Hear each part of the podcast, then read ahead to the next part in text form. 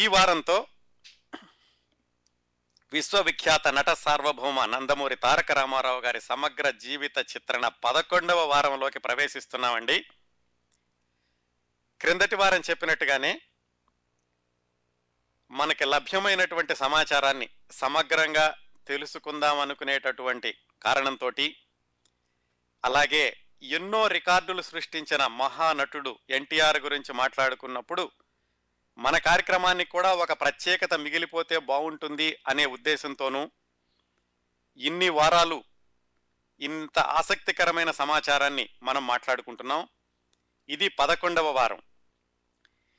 ఈ వారం అంటే 11వ వారంలో మనం మాట్లాడుకోబోయే విషయాలు వివిధ కథానాయికలతో ఎన్టీఆర్, అది ఒక అంశం అండి. దాని తర్వాత వివిధ దర్శకులతో ఎన్టీఆర్, అదే రెండవ అంశం. విజయ ప్రొడక్షన్స్తో ఎన్టీఆర్ అనుబంధం, అది మూడో అంశం. ఎన్టీఆర్ గారు రాజకీయ జీవితంలోకి ప్రవేశించిన తొలి రోజుల్లో నటించిన చివరి సినిమా, అంటే రాజకీయాల్లోకి ప్రవేశించాక చాలా సినిమాల్లో నటించారు. దాదాపుగా ఈయన రాజకీయ రంగ ప్రవేశం ప్రకటన చేశాక ఒక సినిమా నటించారు. బహుశా ఆ సినిమా చివరిదవుతుందేమో అని చాలామంది అనుకున్నారు. ఆ సినిమా పేరు నా దేశం. ఆ సినిమా విశేషాలు, అది 4వ అంశం. 5వ అంశం, ఆయన నటించిన చిట్ట చివరి సినిమా శ్రీనాథ కవి సార్వభౌమ, అది 5వ అంశం. ఈరోజు ఈ 5 అంశాలు మాట్లాడుకుందామండి.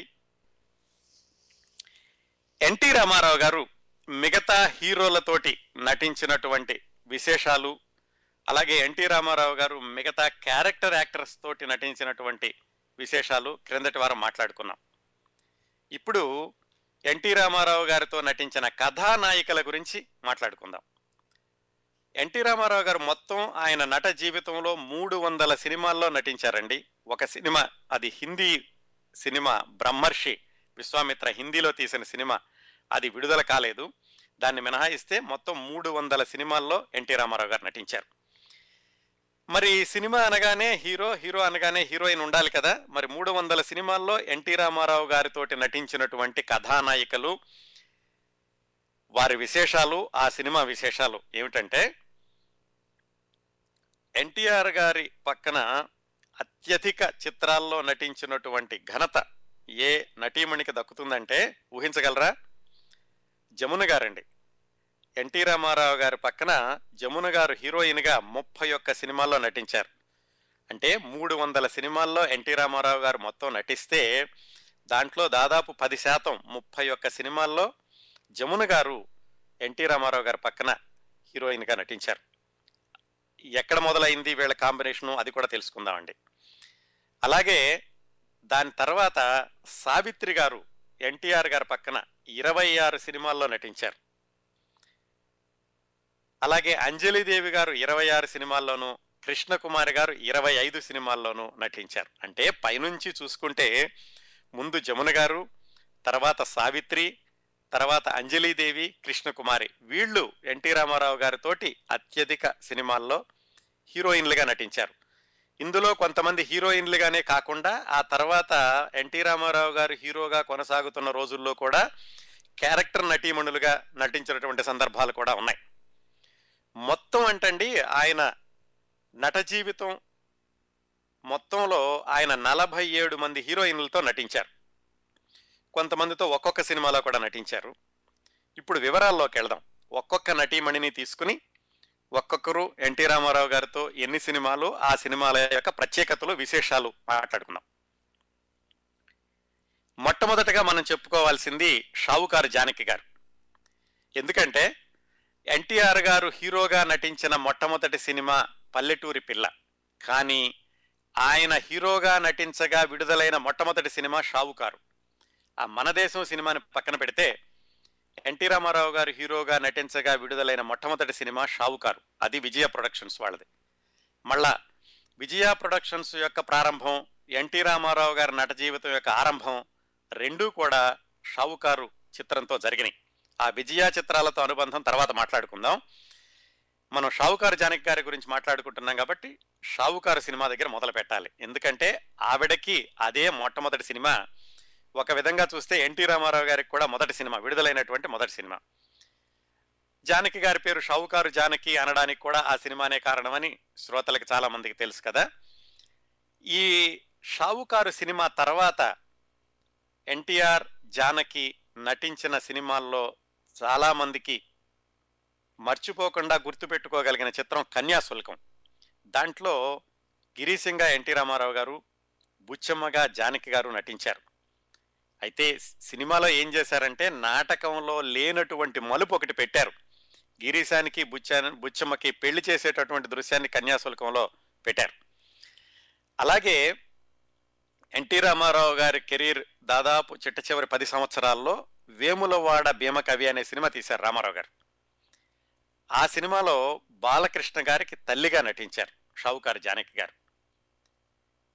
ఇంకొక విశేషం ఏమిటంటేనండి, మిగతా కథానాయికలకు ఎవరికీ దక్కనటువంటి అరుదైన గౌరవం షావుకారు జానకి గారికి దక్కింది. ఏమిటంటే, ఎప్పుడైనా యూట్యూబ్లో మీరు ఎన్టీ రామారావు గారు ఎన్ఏటి పతాకం అంటే ఎన్ఏటి బ్యానర్స్ మీద నిర్మించినటువంటి చిత్రాలు చూస్తే ఆ సినిమాల్లో టైటిల్స్కి ముందు ఎన్టీ రామారావు గారి సోదరుడు త్రివిక్రమరావు పూజ చేస్తూ ఉంటారు. అది వెంకటేశ్వర స్వామి చిత్రానికి పూజ చేస్తూ ఉంటారు. ఆ దృశ్యానికి ఆ వెంకటేశ్వర స్వామి పక్కన అలివేలు మంగ రూపంలో ఉన్నది షావుకారు జానకి. ఆ విధంగా ఆవిడ ఎన్టీ రామారావు గారి సినిమాల్లో శాశ్వతత్వాన్ని సంపాదించుకున్నారు. ఎన్టీ రామారావు గారు తర్వాత చాలా బ్యానర్స్ మార్చారు. మొట్టమొదట్లో తీసినటువంటి నేషనల్ ఆర్ట్ థియేటర్స్ అనే బ్యానర్తో వచ్చిన సినిమాలన్నింటిలోనూ ఎన్టీ రామారావు గారి సోదరుడు పూజ చేసే వెంకటేశ్వర స్వామి పక్కన ఉన్న అలివేలు మంగ షావుకారు జానకి గారు. అది ఆవిడకి దక్కినటువంటి ప్రత్యేకత. షావుకారు తర్వాత ఇంకా ఆవిడ వద్దంటే డబ్బు, చరపరకరా చెడేవు ఇలాంటి చాలా సినిమాల్లో చేశారు. గుర్తుపెట్టుకోదగింది మాత్రం కన్యాశుల్కం. అదండి షావుకారు జానకి గారు ఎన్టీ రామారావు గారితో నటించినటువంటి విధానం. తర్వాత అంజలీ దేవి గారు.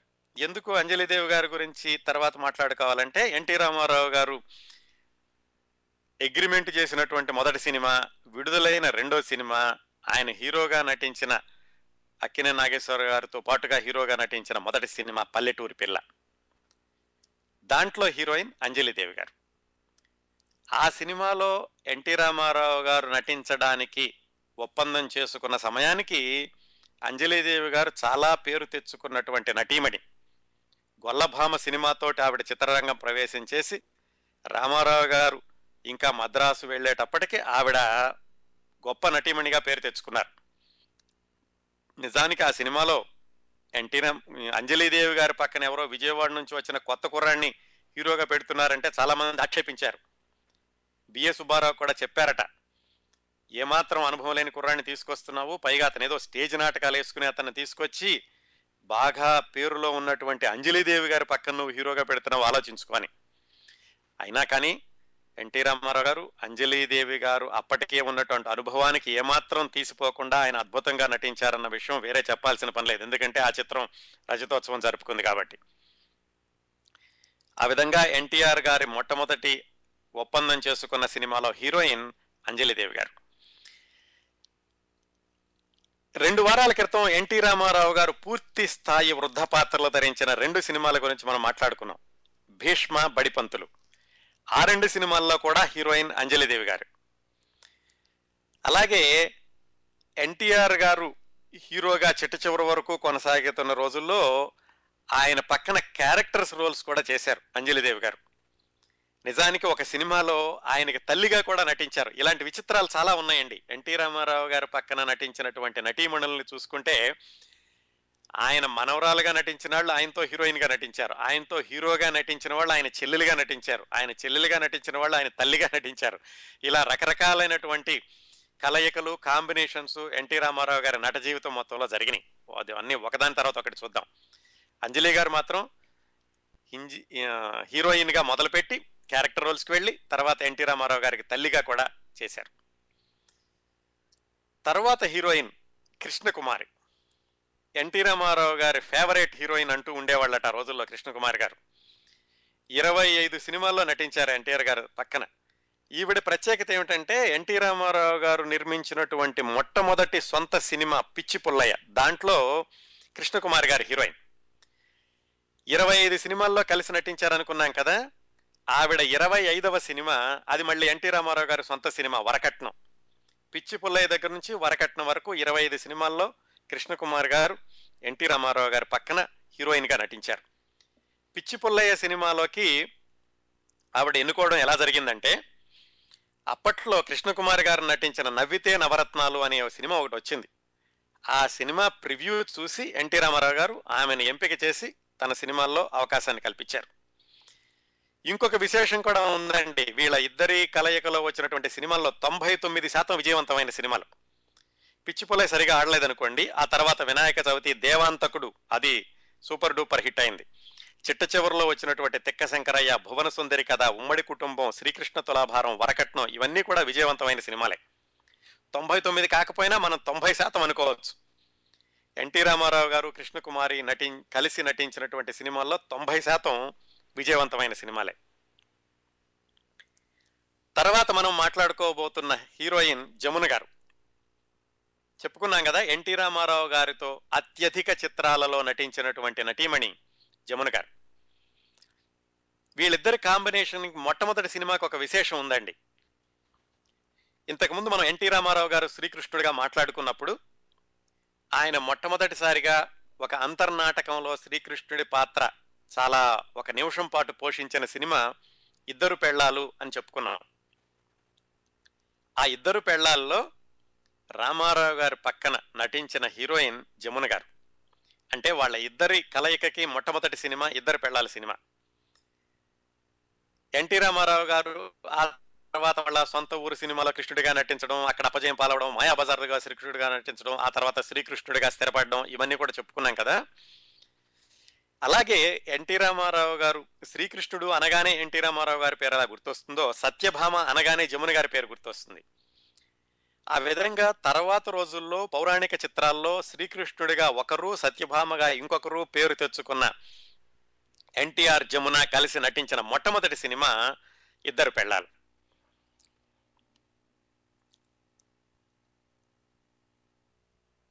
ఆ తర్వాత మొత్తం 31 సినిమాల్లో నటించారనుకున్నాం కదా ఎన్టీ రామారావు గారు జమున గారు. వాళ్ళిద్దరూ కలిసి నటించిన చిట్ట చివరి సినిమా శ్రీరామ పట్టాభిషేకం. మనుషులంతా ఒకటైన ఒక సినిమా వచ్చింది, ఆ తర్వాత సతీ సావిత్రి, శ్రీరామ పట్టాభిషేకం, అది చిట్ట చివరి సినిమా. చాలా సినిమాల్లో ఇద్దరూ కూడా నాయకులుగానే నటించారు. వాళ్ళిద్దరూ కలిసి నటించిన ఒక అద్భుతమైన చిత్రం ఏకవీర. అది సరిగ్గా ఆడలేదు కానీ చక్కటి దృశ్య కావ్యం. ఎన్టీ రామారావు గారికి చిన్నప్పుడు కాలేజీల్లో ఆయన్ని మొట్టమొదటిసారిగా స్టేజీ ఎక్కించినటువంటి తెలుగు మేస్టారు విశ్వనాథ సత్యనారాయణ గారు రాసిన నవల ఆధారంగా వచ్చిన సినిమా ఏకవీర. దానిలో కూడా జమున గారు హీరోయిన్, ఎన్టీ రామారావు గారి పక్కన. ఇంకా చాలా మంచి సినిమాలు వచ్చినాయండి వాళ్ళిద్దరి కాంబినేషన్లోని. మంగమ్మ శపథం, దాని గురించి మాట్లాడుకున్నాం. అలాగే ఎన్టీ రామారావు గారు ద్విపాత్రాభినయం చేసిన మొట్టమొదటి సినిమా రాముడు భీముడు, దానిలో కూడా జమున గారు ఎన్టీ రామారావు గారి పక్కన. అలాగే ఇంకొక మంచి సినిమా వచ్చింది, అది సరిగా ఆడలేదు, అది కూడాను సంగీత లక్ష్మి అని, దానిలో కూడా జమున గారు. అలాగే ఎన్టీ రామారావు గారు నటించిన మరొక పౌరాణిక చిత్రం శ్రీకాకుళ ఆంధ్ర మహావిష్ణువు కథ, దానిలో కూడా జమున గారే హీరోయిన్. ఇలా మొత్తం మీద 31 సినిమాల్లో నటించి ఎన్టీ రామారావు గారి పక్కన అత్యధిక చిత్రాల్లో నటించినటువంటి రికార్డును సొంతం చేసుకున్నారు జమున గారు. జమున గారి తర్వాత ఎక్కువ సినిమాల్లో, అంటే 26 సినిమాల్లో నటించిన హీరోయిన్ సావిత్రి గారు. ఇంతకుముందు మనం సావిత్రి గారి గురించి సమగ్రంగా చెప్పుకున్నప్పుడు కూడా ఆ విశేషాల్లో మాట్లాడుకున్నాం. ఏమిటంటే ఎన్టీ రామారావు గారు బిఏ అయిపోయాక సినీ రంగ ప్రవేశం చేయడానికి ఆ మధ్య సమయంలో ఆయన ఎన్ఏటి పేరుతోటి నాటకాలు వేస్తూ ఉండేవాళ్ళు. ఆ నాటకాల పోటీలు కాకినాడలో జరిగినప్పుడు ఆ నాటకాల పోటీల్లో మరొక నాటకంలో నటించడానికి వచ్చిన నటీమణి సావిత్రి. అప్పటికింకా ఆవిడ సినిమాల్లోకి రాలేదు. అట్లా ఎన్టీ రామారావు గారితో ఎక్కువ పరిచయం లేనప్పటికీ సినిమాల్లోకి ప్రవేశించబోయే ముందు, నిజానికి ఆవిడ మొట్టమొదటిసారిగా సినిమాల్లో ప్రవేశించి సినిమాల్లోకి పనికిరాదు అని ఆవిడికి ఒక చిన్న పాత్ర ఇచ్చిన సినిమా సంసారం, దాంట్లో మళ్ళీ ఎన్టీ రామారావు గారు హీరో. ఆ తర్వాత ఎన్టీఆర్ నటించిన పాతాళ భైరవిలో ఒక డ్యాన్స్ చేశారు. దాంట్లో హీరోతో ఏమీ సంబంధం లేదు. ఆ విధంగా చూసుకున్నా కానీ ఆవిడ మొట్టమొదటి 2 సినిమాలు కూడా ఎన్టీ రామారావు గారు నటించినవే, ఆయన పక్కన నటించకపోయినప్పటికీ. మొట్టమొదటిసారిగా ఎన్టీ రామారావు గారి పక్కన సావిత్రి హీరోయిన్గా వేసిన సినిమా పల్లెటూరు. పల్లెటూరు పిల్ల కాదండి, పల్లెటూరు అని ఒక సినిమా వచ్చింది. దానికి దర్శకుడు ఎన్టీ రామారావు గారు రూమ్మేట్గా ఉన్నటువంటి తాతినేని ప్రకాశరావు గారు. ఆయన దర్శకత్వంలో వచ్చిన పల్లెటూరు సినిమాలో మొట్టమొదటిసారిగా ఎన్టీ రామారావు గారి పక్కన హీరోయిన్గా నటించారు సావిత్రి గారు.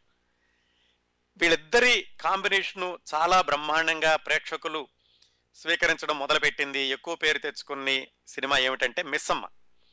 ఆ సినిమాలో సావిత్రి గారు రామారావు గారు జంట మంచి పేరు తెచ్చుకుంది. ఆ తర్వాత కాలంలో 26 సినిమాలు కొనసాగడానికి కారణమైంది. చిట్ట చివరి రోజుల్లో, అంటే చిట్ట చివరని కాదు, బహుశా సావిత్రి గారి చివరి రోజులు అనుకోవచ్చేమో, లేకపోతే కొంచెం ఆవిడ హీరోయిన్గా తగ్గడం మొదలుపెట్టిన రోజుల్లో ఎన్టీ రామారావు గారు సావిత్రి కలిసి విచిత్ర కుటుంబం అని ఒక సినిమాలో నటించారు. అందులో ఏంటంటే మధ్య వయస్కులైన భార్యాభర్తలుగా, యంగ్ హీరో హీరోయిన్స్గా కాకుండా మధ్య వయస్కులైన భార్యాభర్తలుగా నటించారు. ఆ తర్వాత సావిత్రి గారు మాతృదేవత అని ఒక సినిమాని దర్శకత్వం చేశారు. నిజానికి ఆ సినిమాలో ఎన్టీ రామారావు గారి పాత్ర చాలా చిన్నది. కాకపోతే సావిత్రి గారు చాలా ఆర్థికపరమైన ఇబ్బందుల్లో ఉండి ఆవిడ నిలదొక్కుకోవడానికి ప్రయత్నిస్తున్న కాలంలో జరిగిన ప్రయత్నం ఆ మాతృదేవత. అందుకని సావిత్రి గారి మీద ఉన్నటువంటి అభిమానంతో ఆయన పాత్ర చిన్నదైనప్పటికీ, అప్పటికి ఎన్టీ రామారావు గారు హీరోగా చాలా సినిమాల్లో చేస్తున్నారు, అయినప్పటికీ సావిత్రి గారి మీద ఉన్న అభిమానంతో ఆవిడకి ఏమైనా సరే తన నటన దోహదం చేస్తుంది, ఆ సినిమా బాగా ఆడుతుంది, ఆవిడ ఆర్థికంగా నిలదొక్కుంటారు అనే ఉద్దేశంతో పాత్ర చిన్నదైనప్పటికీ మాతృదేవతలో నటించారు ఎన్టీ రామారావు గారు. చివరి రోజుల్లో మళ్ళీ ఎన్టీ రామారావు గారు హీరోగా కొనసాగుతున్నప్పటికీ క్యారెక్టర్ రోల్స్ కూడా వేశారు సావిత్రి గారు ఎన్టీ రామారావు గారు నటించినటువంటి సినిమాల్లోనూ. అదండి సావిత్రి గారు ఎన్టీ రామారావు గారు కలిసి నటించినటువంటి 26 సినిమాల యొక్క విశేషాలు. తర్వాత చెప్పుకోవాల్సిన ఇంకొక కథానాయిక భానుమతి గారు. ఈ ప్రతి కాంబినేషన్కి కూడా కొన్ని ప్రత్యేకతలు ఉన్నాయండి. భానుమతి గారు ఎన్టీ రామారావు గారితో కలిసి నటించిన మొట్టమొదటి సినిమానే మల్లీశ్వరి. అది పెద్ద కళాఖండంగా పేరు తెచ్చుకుంది. అలాగే ఎన్టీ రామారావు గారు సినీ రంగం ప్రవేశం చేసినటువంటి 2వ సంవత్సరం 1951లో విడుదలైంది. 51 మొదట్లో పాతాళ భైరవి వస్తే 51 చివరిలో వచ్చింది మల్లీశ్వరి. ఇంతకుముందు మాట్లాడుకున్నాం మనం. ఈ 2 సినిమాలు విడుదలయ్యాక ఇటు కళాత్మక చిత్రాల వైపుకు వెళ్ళాలా, ఇటు ప్రజాదరణ పొందే చిత్రాల వైపుకు వెళ్ళాలా అని రామారావు గారు ఆలోచించుకుని ప్రజాదరణ పొందే చిత్రాల వైపు మొగ్గు చూపారు అని. ఆ కళాత్మక చిత్రం మల్లేశ్వరిలో ఎన్టీ రామారావు గారి పక్కన మొట్టమొదటిసారిగా కలిసి నటించారు భానుమతి గారు. మిస్సమ్మ సినిమాలో ఇప్పుడే చెప్పుకున్నాం, సావిత్రి గారు ఎన్టీ రామారావు గారి కాంబినేషన్ చక్కగా ఉంది, ప్రేక్షకులు బాగా ఆదరించారు, తర్వాత చాలా సినిమాల్లో కొనసాగడానికి అది దోహదం చేసింది అని. నిజానికి మిస్సమ్మ సినిమాలో ముందుగా భానుమతి గారు నటించాల్సింది, సావిత్రి గారు లేరు. ఆ విషయాలు కూడా మనం ఇంతకుముందు భానుమతి గారి గురించి మాట్లాడుకున్నప్పుడు చెప్పుకున్నాం. అలా మిస్సమ్మ సినిమాలో కొంతసేపు కలిసి పనిచేశారు భానుమతి గారు ఎన్టీ రామారావు గారు. తర్వాత భానుమతి గారు తప్పుకోవడం, సావిత్రి రావడం, ఆ విశేషాలని వేరే విశేషాలు. ఇంకొక విశేషం ఏమిటంటే భానుమతి గారితో కలిసి ఎన్టీ రామారావు గారు నటించిన సినిమాల్లో భానుమతి మొట్టమొదటిసారిగా దర్శకత్వం వహించిన సినిమా చండీరాణి. పైగా 3 భాషల్లో తీశారు, తెలుగులోను, తమిళంలోను, హిందీలోను. మూడింట్లో కూడా ఎన్టీ రామారావు గారే హీరో. అంటే భానుమతి గారు మొట్టమొదటిసారిగా దర్శకత్వం వహించిన సినిమాలో హీరో ఎన్టీ రామారావు గారు. అట్లాగే చిట్ట చివరిలో భానుమతి గారు అమ్మాయి పెళ్లి అని ఒక సినిమా తీశారు, దాంట్లో ఎన్టీ రామారావు గారు నటించారు. అలాగే ఎన్టీ రామారావు గారి దర్శకత్వంలో భానుమతి నటించిన సందర్భాలు కూడా ఉన్నాయి. తాతమ్మ కళాని, సామ్రాట్ అశోక్ అని ఆ సినిమాల్లో, ఎన్టీ రామారావు గారి సినిమాల్లో భానుమతి గారు నటించారు. అట్లాగే రఘుపతి వెంకయ్య అవార్డు అని పెట్టారు, మన రాష్ట్ర ప్రభుత్వం వాటిని ఇస్తూ ఉంటుంది ప్రతి సంవత్సరం, మీరు గమనించే ఉంటారు. అలాగే ఎన్టీ రామారావు గారు రాజకీయాల్లో ఉన్నప్పుడు ఈ రఘుపతి వెంకయ్య అవార్డుని భానుమతి గారికి అందించారు.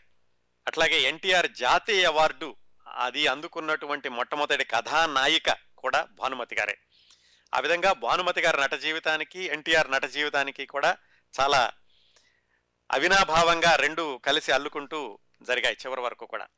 బహుశా వాళ్ళిద్దరూ కలిసి నటించినటువంటి చిట్ట చివరి సినిమా సామ్రాట్ అశోక్ అనుకుంటాను. ఎన్టీ రామారావు గారు రాజకీయాల్లోకి వచ్చాక నిర్మించినటువంటి సినిమా సామ్రాట్ అశోకలో భానుమతి గారు చివరిసారిగా ఎన్టీఆర్తో కలిసి నటించారు. ఇంకా కొంతమంది హీరోయిన్లు ఉన్నారండి ఆయనతోటి. ఏంటంటే ఇంత మరీ 30-20 సినిమాల్లో నటించకపోయినా తక్కువ సినిమాల్లో నటించినటువంటి హీరోయిన్లు, కొన్ని ప్రత్యేకతలు ఉన్నటువంటి హీరోయిన్లు ఉన్నారు. ఆయన పరిచయం చేసిన హీరోయిన్లు కూడా కొంతమంది ఉన్నారు. పాండురంగ మహత్యం సినిమాలో బి సరోజాదేవి గారిని పరిచయం చేశారు. హీరోయిన్ అని చెప్పకపోయినా ఇంకొక ప్రధాన పాత్ర అనుకోవచ్చు. ఆ తర్వాత కొన్ని సినిమాల్లో కొనసాగించారు బి సరోజాదేవి గారితో కలిసి నటించడం. ముఖ్యంగా జగదేక వీరుని కథ, ఆ సినిమా గురించి కూడా చెప్పుకున్నాం. దాంట్లో ప్రధానమైన హీరోయిన్, 4-5 హీరోయిన్లు ఉన్నప్పటికీ ప్రధానమైన హీరోయిన్ బి సరోజాదేవి గారు. అది కూడా ఆయన పాండురంగ మహత్యంతో పరిచయం చేశాక అందులోని నటన చూసి ఆయన్ని జగదేక వీరుని కథలో కొనసాగించారు. ఇంకో విశేషం ఏమిటంటే ఇన్ని సినిమాల్లో హీరోయిన్గా నటించిన బి సరోజాదేవి గారు ఎన్టీఆర్ గారి సోదరిగా నటించారు ఒక సినిమాలో. అదేమిటంటే శ్రీకృష్ణార్జున యుద్ధం. దాంట్లో ఎన్టీఆర్ శ్రీకృష్ణుడైతే ఆయన సోదరి సుభద్ర పాత్రని పోషించారు బి సరోజాదేవి. వీళ్ళిద్దరూ కలిసి నటించిన చిట్ట చివరి సినిమా దానవీర సూరకర్ణ. ఈ చిత్రం గురించి మనం వివరంగా మాట్లాడుకున్నాం కదా. దాంట్లో కావాలని బి సరోజాదేవి గారు ఎలాగైనా ఒక చిన్న వేషమైనా వేస్తానని కర్ణుడి భార్యగా నటించారు. బహుశా అది వాళ్ళిద్దరూ కలిసి నటించినటువంటి చిట్ట చివరి సినిమా. ఇంకా దేవిక, ఎస్ వరలక్ష్మి, జీ వరలక్ష్మి వీళ్ళతో కూడా నటించారండి. ఇంకొక కాంబినేషన్ ఎన్టీ రామారావు గారితో మనం చెప్పుకోవాల్సింది చాలా అరుదైన కాంబినేషన్ ఎవరంటే జయలలిత.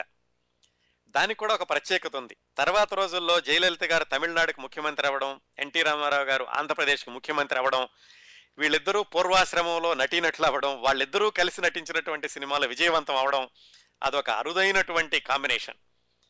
ఇంకొక విశేషం కూడా ఉంది. జయలలిత గారితోటి ఎన్టీ రామారావు గారు నటించడానికి ముందు జయలలిత గారి తల్లితో కూడా కలిసి నటించారు ఆయన.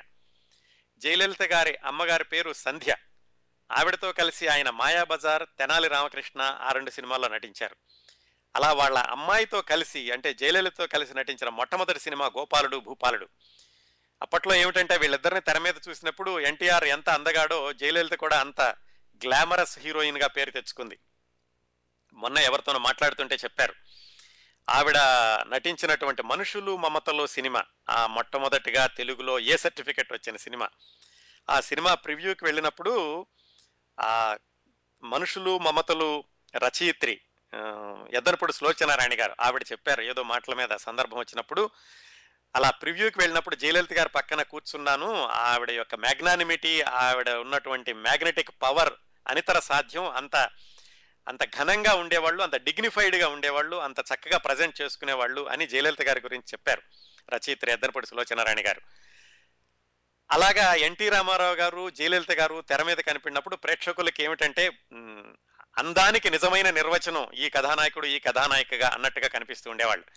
గోపాలుడు భూపాలుడు తర్వాత తిక్కశంకరయ్య, దాంట్లో కూడా ఎన్టీ రామారావు గారి డబుల్ యాక్షన్, దాంట్లో కూడా జయలలిత గారు ఉన్నారు. అలాగే ఎన్టీ రామారావు గారు కేవీ రెడ్డి గారి దర్శకత్వంలో నటించిన చివరి సినిమా శ్రీకృష్ణ సత్య, దాంట్లో సత్యభామగా నటించారు. చెప్పుకున్నాం కదా ఇద్దరు చీఫ్ మినిస్టర్లు అవ్వడం, ఇద్దరు కూడా 2 రాష్ట్రాలకి, పక్కపక్క రాష్ట్రాలకి ముఖ్యమంత్రులు అవ్వడం, అది ఒక అరుదైనటువంటి సంఘటన. బహుశా వీళ్ళిద్దరూ కలిసి నటించినటువంటి చిట్ట చివరి సినిమా దేవుడు చేసిన మనుషులు అనుకుంటాను. దాని తర్వాత ఇద్దరు కలిసి నటించినట్టున్నారు. ఈయన మళ్ళా ఇటు రాజకీయాల్లోకి రావడం, ఆవిడ అటు రాజకీయాల్లోకి వెళ్ళడం, ఇద్దరూ కలిసి నటించినటువంటి సందర్భాలు లేవు. ఇంకొక హీరోయిన్ అండి, చాలామందికి తెలియకపోవచ్చు, ఆవిడ చాలా తక్కువ సినిమాల్లో నటించారు. కానీ ఆవిడకి ఎన్టీ రామారావు గారికి నట జీవితానికి ఒక ప్రత్యేకత ఉంది. ఆవిడ పేరేమిటంటే లక్ష్మీరాజ్యం. సంసారం అనే సినిమాలో ఎన్టీ రామారావు గారు నటించారు ఆయన చిత్రరంగ ప్రవేశం చేసిన మొదటి సంవత్సరంలోనే. అది 1950లోనే విడుదలైంది. మనం చెప్పుకున్నాం ఎప్పుడంటే ఈ షావుకారు సినిమాలో నటించేటప్పుడే ఆయనకి సంసారం, మాయారంభ అనే 2 సినిమాల్లో నటించే అవకాశం వచ్చింది. ఆ సంసారం సినిమా కూడా చాలా బాగా ఆడింది. అది కూడా మళ్ళీ అక్కినేని నాగేశ్వరరావు గారితో కలిసి నటించారు. దాంట్లోనే సావిత్రిని తీసుకొచ్చి ఆవిడని తొలగించారు అని చెప్పుకున్నాను చూడండి. ఆ సంసారం సినిమాలో హీరోయిన్గా నటించింది లక్ష్మీరాజ్యం అనే ఆవిడ. ఆవిడ తర్వాత ఆవిడ భర్తతో కలిసి రాజ్యం పిక్చర్స్ అనే పేరుతోటి చిత్ర నిర్మాణ సంస్థను మొదలుపెట్టారు. అక్కడ ఆ చిత్ర నిర్మాణ సంస్థకి ఎన్టీ రామారావు గారికి ఒక ప్రత్యేకత ఉంది. ఏమిటంటే ఆ లక్ష్మీరాజ్యం హీరోయిన్ ఆవిడ భర్త కలిసి మొదలుపెట్టిన మొట్టమొదటి సినిమా దాసి, దాంట్లో ఎన్టీ రామారావు గారు హీరో. అలాగే వాళ్ళు ఇద్దరూ కలిసి నిర్మించినటువంటి లక్ష్మీరాజ్యం పిక్చర్స్ పేరు మీద నిర్మించిన చిట్ట చివరి సినిమా మగాడు, దాంట్లో మళ్ళీ ఎన్టీ రామారావు గారు హీరో. అలాగే రాజ్యం పిక్చర్స్ అనే పేరుతో వచ్చినటువంటి వాళ్ళు నిర్మించిన ఇంకొక సినిమా నర్తనశాల, దాంట్లో ఎన్టీ రామారావు గారు ప్రధాన పాత్ర. దానికి జాతీయ స్థాయిలో అవార్డు వచ్చింది. ఈ విధంగా లక్ష్మీరాజ్యం గారు ఎన్టీ రామారావు గారు పక్కన తక్కువ సినిమాల్లో నటించినప్పటికీ ఆవిడ నిర్మించిన సినిమాలకి ఎన్టీ రామారావు గారి నట జీవితానికి కొన్ని విశేషాలు చోటు చేసుకున్నాయి. ఇంకా ఈ ఆ తరం కథానాయికలను వదిలేసి ఆ తర్వాత కేఆర్ విజయ, రాజసులోచన, రాజశ్రీ వీళ్ళందరితోటి నటించారు. ఆ తరం కథానాయికల్ని దాటుకుని తరువాతి తరం కథానాయికలకు వస్తే వాణిశ్రీతోటి మళ్ళీ చాలా సినిమాల్లో నటించారు. ఇంకొక విశేషం ఉంది, వాణిశ్రీ ఎన్టీ రామారావు గారి కాంబినేషన్ హీరో హీరోయిన్లుగా మొదలవడానికి ముందు ఎన్టీ రామారావు గారి సొంత సినిమా ఉమ్మడి కుటుంబం అని ఒక సినిమా ఉంది. ఆ సినిమాలో ఒక నాటకం ఉంటుంది, యమధర్మరాజు సావిత్రిని తీసుకెళ్ళడం ఈ నాటకం ఉంటుంది. ఆ సావిత్రి యమధర్మరాజు వెంటబడి భర్తని మళ్ళా తిరిగి ప్రసాదించమని కోరడం, ఈ హాస్య నాటకం లాగా తీర్చిదిద్దారు దాన్ని. దాంట్లో యముడిగా ఎన్టీఆర్ గారు నటిస్తే సతీ సావిత్రిగా వాణిశ్రీ నటించారు, కేవలం ఆ నాటకంలోనే. ఆ సినిమాలో ఆవిడ పూర్తి పాత్ర కాదు. అలా మొదలైంది వాళ్ళిద్దరి కాంబినేషను. ఆ తర్వాత రోజుల్లో వాళ్ళు మళ్ళీ హీరో హీరోయిన్లుగా చాలా సినిమాల్లో నటించారు. నిండు హృదయాలు, జీవిత చక్రం, దేశోద్ధారకులు, మనుషుల్లో దేవుడు, కథానాయకుని కథ, వీటన్నిటిలోనూ ఎన్టీ రామారావు గారి సొంత సినిమా ఉమ్మడి కుటుంబంలో ఎలాగైతే నాటకంలో యముడు సతీ సావిత్రిగా నటించారో, వాళ్ళు నిజంగా తర్వాత సతీ సావిత్రి అని ఒక సినిమా వచ్చిందండి. ఎవరంటే లవకుశ తీసిన శంకర్ రెడ్డి గారు నిర్మించిన సతీ సావిత్రి సినిమాలో పూర్తి స్థాయిలో యముడు సతీ సావిత్రి పాత్ర పోషించారు ఎన్టీ రామారావు, వాణిశ్రీ. వాళ్ళ కాంబినేషన్ కూడా చాలా మంచి పేరు తెచ్చుకుంది. ఎదురులేని మనిషి, వాళ్ళిద్దరు కాంబినేషన్లో వచ్చిన ఎదురులేని మనిషి ఎన్టీ రామారావు గారిని వృద్ధ పాత్రల వైపు మళ్ళుతుంటే, కాదు మీరింకా యువకుల పాత్రలు చేయగలరు అని చెప్పి ఇటువైపు తీసుకొచ్చి ఆయనతో కూడా స్టెప్స్ వేయించి ఆయన నట జీవితాన్ని పెద్ద మలుపు తిప్పిన సినిమా ఎదురులేని మనిషి. దాంట్లో కూడా ఎన్టీ రామారావు గారితో కలిసి నటించారు వాణిశ్రీ. తర్వాత శారద, జయసుధ, ఇంకా ముందు తరానికి వస్తే కనుక, ముందు తరం హీరోయిన్ల విషయానికి వస్తే జయప్రద, శ్రీదేవి, ఎన్టీ రామారావు గారు, వీళ్ళ కాంబినేషన్ కూడా చాలా అద్భుతమైనటువంటి సినిమాలని అందించింది. జయప్రద తోటి ఎన్టీ రామారావు గారు కలిసి నటించిన మొదటి సినిమా అడవిరాముడు. దాని విజయం గురించి చెప్పాల్సిన పని లేదు కదా, ₹1,00,00,000 పాట అంటారు, దాంట్లో ఆరేసుకోబోయి పారేసుకున్నాను, అక్కడి నుంచి మొదలైంది. తర్వాత అదే సంవత్సరం వచ్చిన యమగోళ, ఎన్టీ రామారావు, జయప్రద, ఆ కాంబినేషన్లో కూడా మళ్ళీ రెండు సినిమాలు కూడా 200 రోజులు దాటి అత్యద్భుతమైనటువంటి రికార్డులు సృష్టించాయి. అడవిరాముడు, యమగోళ, ఆ రెండిట్లో కూడా జయప్రద హీరోయిన్. తర్వాత కూడా చాలా సినిమాల్లో కలిసి కొనసాగారు. యుగపురుషుడు, రాజపుత్ర రహస్యం, ఛాలెంజ్ రాముడు, సూపర్ మ్యాన్, సర్కస్ రాముడు, వీటన్నిటిలో కూడా జయప్రదతో కలిసి నటించారు. ఇంకొక విశేషం, ఎన్టీ రామారావు గారు బడిపంతులు సినిమా గురించి మాట్లాడుకున్నాం కదా, దాంట్లో మనవరాలుగా వేసింది శ్రీదేవి. ఆ కొద్ది సంవత్సరాలకే మళ్ళా శ్రీదేవితోటి హీరోయిన్గా నటించి ఎన్టీ రామారావు గారు వేటగాడు లాంటి సినిమాలు, జస్టిస్ చౌదరి లాంటి సినిమాలు, గజ దొంగ, కొండవీటి సింహం, బొబ్బిలి పులి, వీటన్నిటిలో కూడా శ్రీదేవితో కూడా ఆయన హీరోగా నటించారు. ఈ చిత్రరంగంలో ఎలా ఉంటుందంటే, కథానాయకులు చాలా సంవత్సరాల కథానాయకులుగా కొనసాగుతారు, కానీ కథానాయికలు ఎక్కువ కాలం హీరోయిన్లుగా కొనసాగలేరు. అందుకని కొత్త వాళ్ళు వస్తూ ఉంటారు, హీరోలు మాత్రం అలా కొనసాగుతూ ఉంటారు. ఎన్టీ రామారావు గారి విషయంలో కూడా అదే జరిగింది. ఆయన ఎన్ని దశాబ్దాలు హీరోగా కొనసాగుతున్నప్పటికీ హీరోయిన్లు అలా మారుతూ వచ్చి చిట్టు చివరికి మనవరాల వేషం వేసిన అమ్మాయి కూడా ఆయన పక్కన హీరోయిన్గా వేయడం జరిగింది. వీళ్ళందరూ ఎక్కువ సినిమాల్లో నటించినటువంటి కథానాయకులండి. అలాగే 1-2 సినిమాల్లో నటించి కూడా కొన్ని మరపురాని విశేషాలు సృష్టించినటువంటి కథానాయకులు కొంతమంది ఉన్నారు. విజయ నిర్మల్ గారు, ఎన్టీ రామారావు గారు ఆయన సొంత సినిమా పాండురంగ మహత్యంలో చిన్న బాలకృష్ణుడిగా అప్పటికి బాలనటిగా ఉన్న విజయ నిర్మలకి నుదుట తిలకం దిద్ది ఆయన తెలుగు సినిమాల్లో ప్రవేశపెట్టారు. అలాంటి విజయ నిర్మల్ గారితో కలిసి ఆయన హీరోగా నటించారు. మారిన మనిషి, పెత్తందారులు అనే సినిమాలో రామారావు గారి పక్కన హీరోయిన్గా నటించారు విజయ నిర్మల. అలాగే ఎన్టీ రామారావు గారు మొట్టమొదటిసారిగా జానపద కథానాయకుడిగాను అలాగా మాస్ ఇమేజ్ తెచ్చేటువంటి సినిమా కూడా పాతాళ భైరవి అని వివరంగా చెప్పుకున్నాం కదా, దాంట్లో హీరోయిన్గా నటించిన ఆవిడ పేరు మాలతి. ఆ తర్వాత ఆవిడ ఏ సినిమాలోనూ నటించలేదు ఎక్కువ సినిమాల్లో. చాలా దారుణమైన విషయం ఏంటంటే, ఆవిడ చిట్ట చివరి రోజుల్లో హైదరాబాదులో అత్యంత బీదరికాన్ని అనుభవిస్తూ ఒక సినిమా థియేటర్ కాంపౌండ్ వాళ్ళకి ఆనుకుని కట్టినటువంటి ఒక చిన్న పూరిపాకలో ఉంటూ గాలివానికి ఆ పూరిపాక పడిపోతే దానిలో మరణించారు. ఈ పాతాళ భైరవి చిత్రంలో ఎన్టీ రామారావు గారి పక్కన హీరోయిన్గా నటించిన మాలతి. ఆవిడ చనిపోయింది అని తెలిసే వరకు కూడా ఆవిడ అంత దుర్భరమైన దారిద్ర్యంలో ఉన్నారన్న విషయం చాలామందికి తెలియదు. అది ఎన్టీ రామారావు గారి పక్కన నటించినటువంటి మరొక హీరోయిన్ యొక్క విశేషాలు. అలాగే రాజమండ్రి నుంచి వెళ్ళిన హీరోయిన్ జయప్రద గారి పక్కన ఎన్టీ రామారావు గారు హీరోగా ఎలాగ నటించారో, అలాగే ఎన్టీ రామారావు గారి పక్కన హీరోయిన్గా నటించిన ఇంకొక రాజమండ్రి, విజయవాడ ఆ ప్రాంతాల నుంచి వెళ్ళినటువంటి అమ్మాయి వహీదా రెహమాన్, ఎన్టీ రామారావు గారి సొంత సినిమా జయసింహ, అది సూపర్ హిట్ సినిమా. ఆయన సొంత సినిమాల్లో విజయవంతమైన సినిమా జయసింహలో వహీదా రెహమాన్ ఆయన పక్కన హీరోయిన్గా నటించారు. ఇవన్నీ నేను చాలా స్థూలంగా చెప్పాను, సూక్ష్మంగా ఇంకా ఎక్కువ వివరాల్లోకి వెళ్ళలేదు. ఎన్టీ రామారావు గారితో నటించినటువంటి వివిధ కథానాయికలు, వాళ్ళిద్దరి కలయికల్లో వచ్చినటువంటి చిత్రాల యొక్క విశేషాలు. ఇప్పుడు ఎన్టీ రామారావు గారిని దర్శకత్వం చేసినటువంటి దర్శకుల వివరాలు, వాటి గురించి మాట్లాడుకుందామండి. ఎన్టీ రామారావు గారికి చాలా ఇష్టమైన రచయిత, పాటల రచయిత సి నారాయణ రెడ్డి గారు. నిజానికి సి నారాయణ రెడ్డి గారిని చిత్రరంగానికి పరిచయం చేసింది కూడా ఎన్టీ రామారావు గారే, తన సొంత సినిమా గులేబ కావళి కథ చిత్రంతో. ఎన్టీ రామారావు గారి గురించి సి నారాయణ రెడ్డి గారు చెబుతూ ఒక మాట అన్నారట. ఏమిటంటే, ఎన్టీ రామారావు గారి వ్యక్తిత్వం సుదర్శన చక్రం లాంటిదని. సుదర్శన చక్రం అంటే మీకు గుర్తుండే ఉంటుంది, ఎలా బోల్డెన్ అంచులు ఉంటాయి, దానికి చాలా పదునుగా ఉన్న అంచులు. అలాగే ఎన్టీ రామారావు గారి నట జీవితానికి కూడా అన్ని అంచులు ఉన్నాయి, పదునుగా ఉన్న అంచులు చాలా ఉన్నాయని చెబుతూ ఆయన సినీ జీవితాన్ని సుదర్శన చక్రంతో పోల్చారట సి నారాయణ రెడ్డి గారు. ఎందుకంటే ఎన్టీ రామారావు గారు నటుడుగా ప్రవేశించారు, తర్వాత నిర్మాత అయ్యారు, తర్వాత దర్శకుడు అయ్యారు, కథారచయిత అయ్యారు, స్క్రీన్ ప్లే చెప్పనవసరం లేకుండా ఆయన సినిమాలకు స్క్రీన్ ప్లే ఆయనే రాసుకునేవాళ్ళు. అలాగే కొన్ని సినిమాలకి ఎడిటింగ్ కూడా చేసుకున్నారు. ఇలాగా బహుముఖ ప్రజ్ఞత్వం కలిగినటువంటి సినీ జీవితాన్ని సుదర్శన చక్రంతో పోల్చొచ్చు అని చెప్పారట సి నారాయణ రెడ్డి గారు. ఎన్టీ రామారావు గారు తర్వాత రోజుల్లో ఆయన సొంతంగా దర్శకత్వం సినిమాలు చేసి అత్యంత ఘన విజయం సాధించిన సినిమాలు ఆయన నిర్మించి దర్శకత్వం వహించినప్పటికీ, ఆయన వేరే దర్శకుడి సినిమాల్లో నటించినప్పుడు మాత్రం ఆయన కేవలం నటుడుగానే ఒదిగిపోయి దర్శకుడు ఎలా చెప్తే అలా చేయడం, ఆయనకి ఇవ్వాల్సినటువంటి గౌరవాన్ని ఆయన ఇవ్వడం, ఎప్పుడూ కూడా ఆ వినయాన్ని మర్చిపోలేదు ఎన్టీ రామారావు గారు. దానికి ఉదాహరణ కూడా మనం చెప్పుకున్నాం.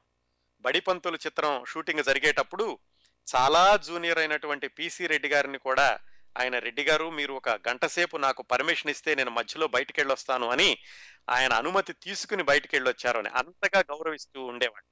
ఎందుకంటే డైరెక్టర్ అన్నవాడు కెప్టెన్, సినిమా అనే నౌక ప్రయాణానికి కెప్టెన్ డైరెక్టర్. దర్శకుడు ఎలా చెబితే అలా చేయాలి, ఆయన చెప్పింది చేయడం, ఆయన చెప్పినటువంటి ఆయన మనసులోని ఊహలకి ప్రాణ ప్రతిష్ట పోయడమే నిజమైనటువంటి నటుడు చేయాల్సిన పని అని ఎన్టీ రామారావు గారు మనసా వాచా కర్మణ నమ్మి దాన్ని ఆచరించేవాళ్ళు. మొత్తం ఆయన సినీ జీవితంలో దాదాపుగా 46-47 మంది హీరోయిన్లతో నటించారని చెప్పుకున్నాం కదా. అలాగే దర్శకుల విషయానికి వస్తే మొత్తం 300 సినిమాల్లో ఆయన్ని దర్శకత్వం చేసినటువంటి దర్శకుల సంఖ్య 93. 93 మంది డైరెక్టర్స్తో కలిసి పనిచేశారండి ఆయన. చాలా కొత్త డైరెక్టర్స్ని కూడా చాలా మందిని పరిచయం చేశారు ఆయన సినిమాల్లోనూ. వెనకాడేవాళ్ళు కాదు, కొత్త కుర్రాడు కదా, నేను బాగా పేరున్నటువంటి దర్శకుడితోటే పనిచేయాలి, కొత్త కుర్రాడు ఎలా చేస్తాడో ఇలాంటి అనుమానాలు ఏమి లేకుండా ప్రతిభ ఉంది అనిపిస్తే కనుక కొత్త దర్శకుల్ని కూడా ఆయన పరిచయం చేశారు. ఇంకో చాలా పెద్ద విశేషం ఏమిటంటే, ఈయన సినీ దర్శకులకి సినీ నటుడిగాను ఎన్టీ రామారావు గారి సంబంధాన్ని చూసుకుంటే, ఎన్టీ రామారావు గారు అత్యధిక చిత్రాలకి దర్శకత్వం వహించిన దర్శకుడు ఎవరో తెలుసా అండి? ఎన్టీ రామారావు గారితో అత్యధిక చిత్రాల్లో నటించిన హీరోయిన్ జమున గారు అయితే, ఎన్టీ రామారావు గారి చిత్రాల్లో అత్యధిక చిత్రాలకి దర్శకత్వం వహించిన దర్శకుడి పేరు ఎన్టీ రామారావు. అవునండి, ఎన్టీ రామారావు గారు సొంత దర్శకత్వంలో తయారైన సినిమాల్లోనే ఎక్కువ సినిమాల్లో నటించారు ఎన్టీ రామారావు గారు. మిగతా ఏ దర్శకుడి దర్శకత్వంలోనూ ఇన్ని సినిమాల్లో నటించలేదు. అలాగే ఆయన సొంతంగా దర్శకత్వం వహించి నటించినటువంటి సినిమాలు అత్యధిక సంఖ్యలో ఎలాగైతే ఉన్నాయో ఆ సినిమాల్లో అత్యధిక శాతం మళ్ళీ 100 రోజులాడిన దాదాపుగా 95% పైగా సినిమాలు 100 రోజులాడిన సినిమాలు, అంటే అన్ని విజయవంతమైన సినిమాలు. ఆయన దర్శకత్వం వహిస్తూ నటించిన సినిమాల్లో అత్యధిక శాతం విజయవంతమైన సినిమాలే. ఎన్ని సినిమాలో తెలుసా అండి? ఆయన సొంతంగా దర్శకత్వం వహించి నటించిన సినిమాలు 17. అవి అత్యధిక సంఖ్యలో ఆయన ఒక దర్శకుడి దర్శకత్వంలో నటించినటువంటి సినిమాలు 17, అది ఆయన సొంత దర్శకత్వంలో. ఆ తర్వాత ఈయన సినిమాలకు అత్యధిక సినిమాలకు దర్శకత్వం వహించింది ఇద్దరు. వాళ్ళిద్దరిని ఎన్టీఆర్ గారు ఆస్థాన దర్శకులు అంటూ ఉండేవాళ్ళట. అందులో ఒక ఆయన ఎన్టీ రామారావు గారు రూమ్మేట్. ఎన్టీ రామారావు గారు సినీ రంగ ప్రవేశం చేసిన కొత్తలో ముగ్గురుతో కలిసి ఉండేవాళ్ళని చెప్పుకున్నాం. టీవీ రాజు గారు సంగీత దర్శకుడయ్యారు, తాతినేని ప్రకాశరావు గారు దర్శకుడయ్యారు, అలాగే ఇంకొక రూమ్మేట్ ఈయనకి డి యోగానంద్ అని ఆయన కూడా దర్శకుడయ్యారు.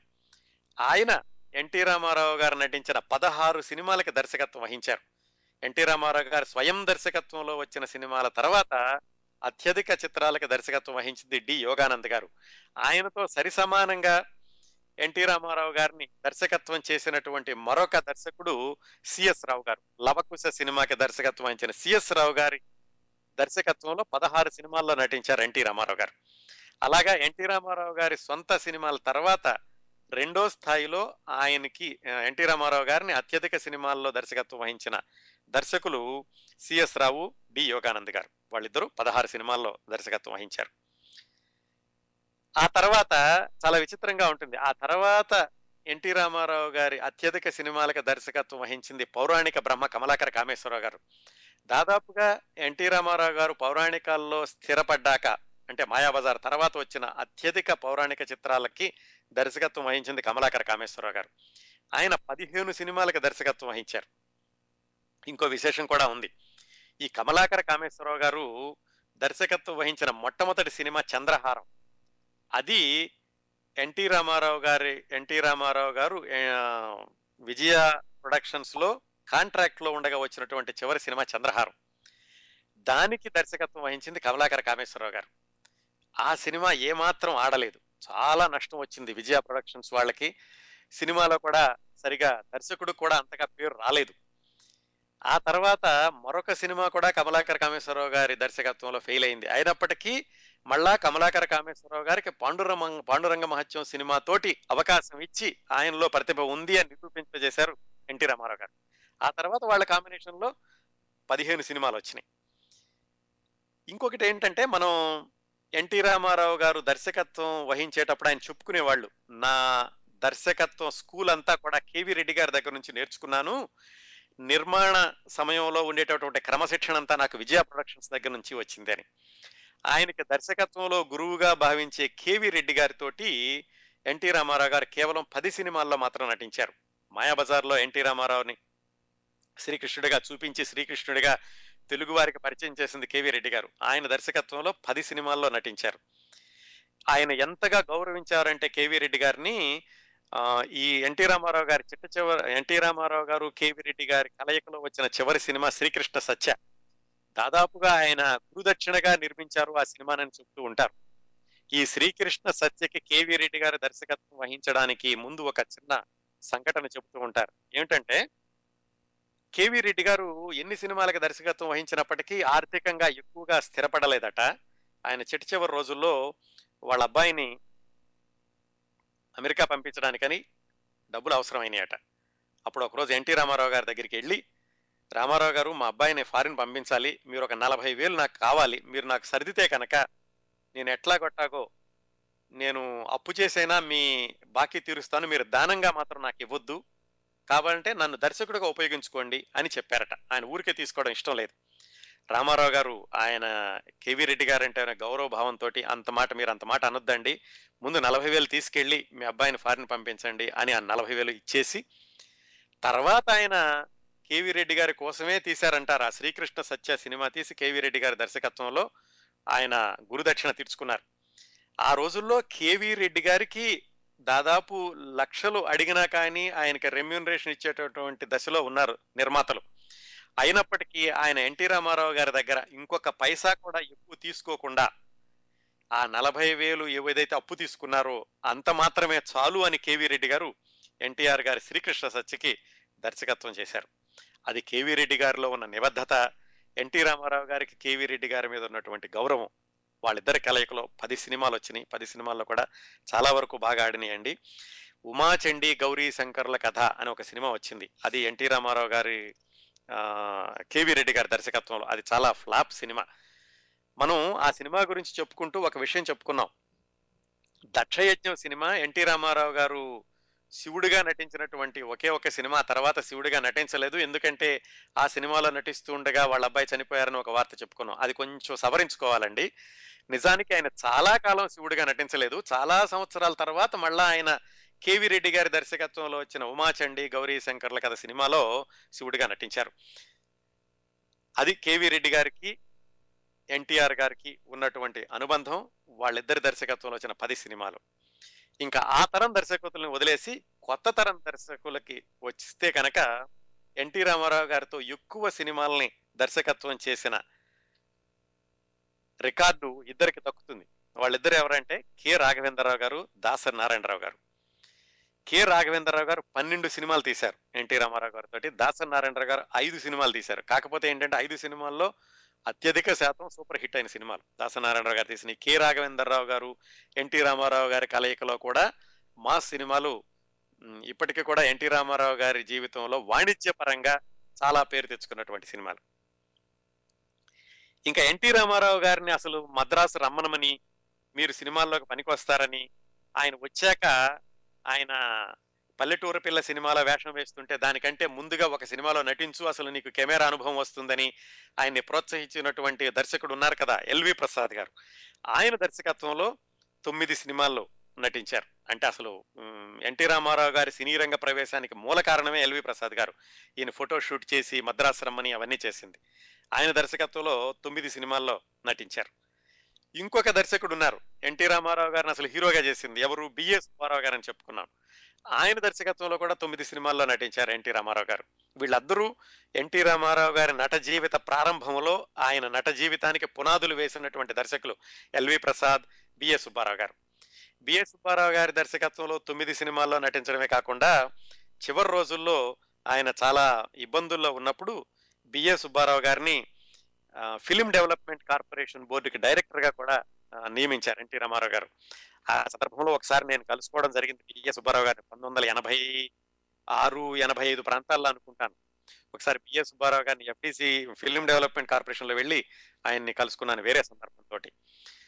ఆ విధంగా ఎల్వి ప్రసాద్ గారు, బిఎస్ సుబ్బారావు గారు ఇద్దరికి 9 సినిమాలు చేశారు ఎన్టీ రామారావు గారు. ఇంకా కొంతమంది ఉన్నారండి ఎన్టీ రామారావు గారి సినిమాలు ఎక్కువ సినిమాలకు దర్శకత్వం చేసిన వాళ్ళల్లో. ఇంకొక ఆయన జానపద బ్రహ్మ విఠలాచారి గారు, ఆయన 13 సినిమాలకి ఎన్టీ రామారావు గారు 13 సినిమాలకు దర్శకత్వం వహించారు. అంటే మన పౌరాణిక బ్రహ్మ తర్వాత కేవీ రెడ్డి గారికి మధ్యలో ఎక్కువ సినిమాలకు దర్శకత్వం వహించింది విఠలాచారి గారు ఎన్టీ రామారావు గారి జానపద చిత్రాలకి. ఒకటి రెండు సాంఘిక సినిమాలు కూడా తీసినట్టున్నారు ఆయన ఎన్టీ రామారావు గారితో.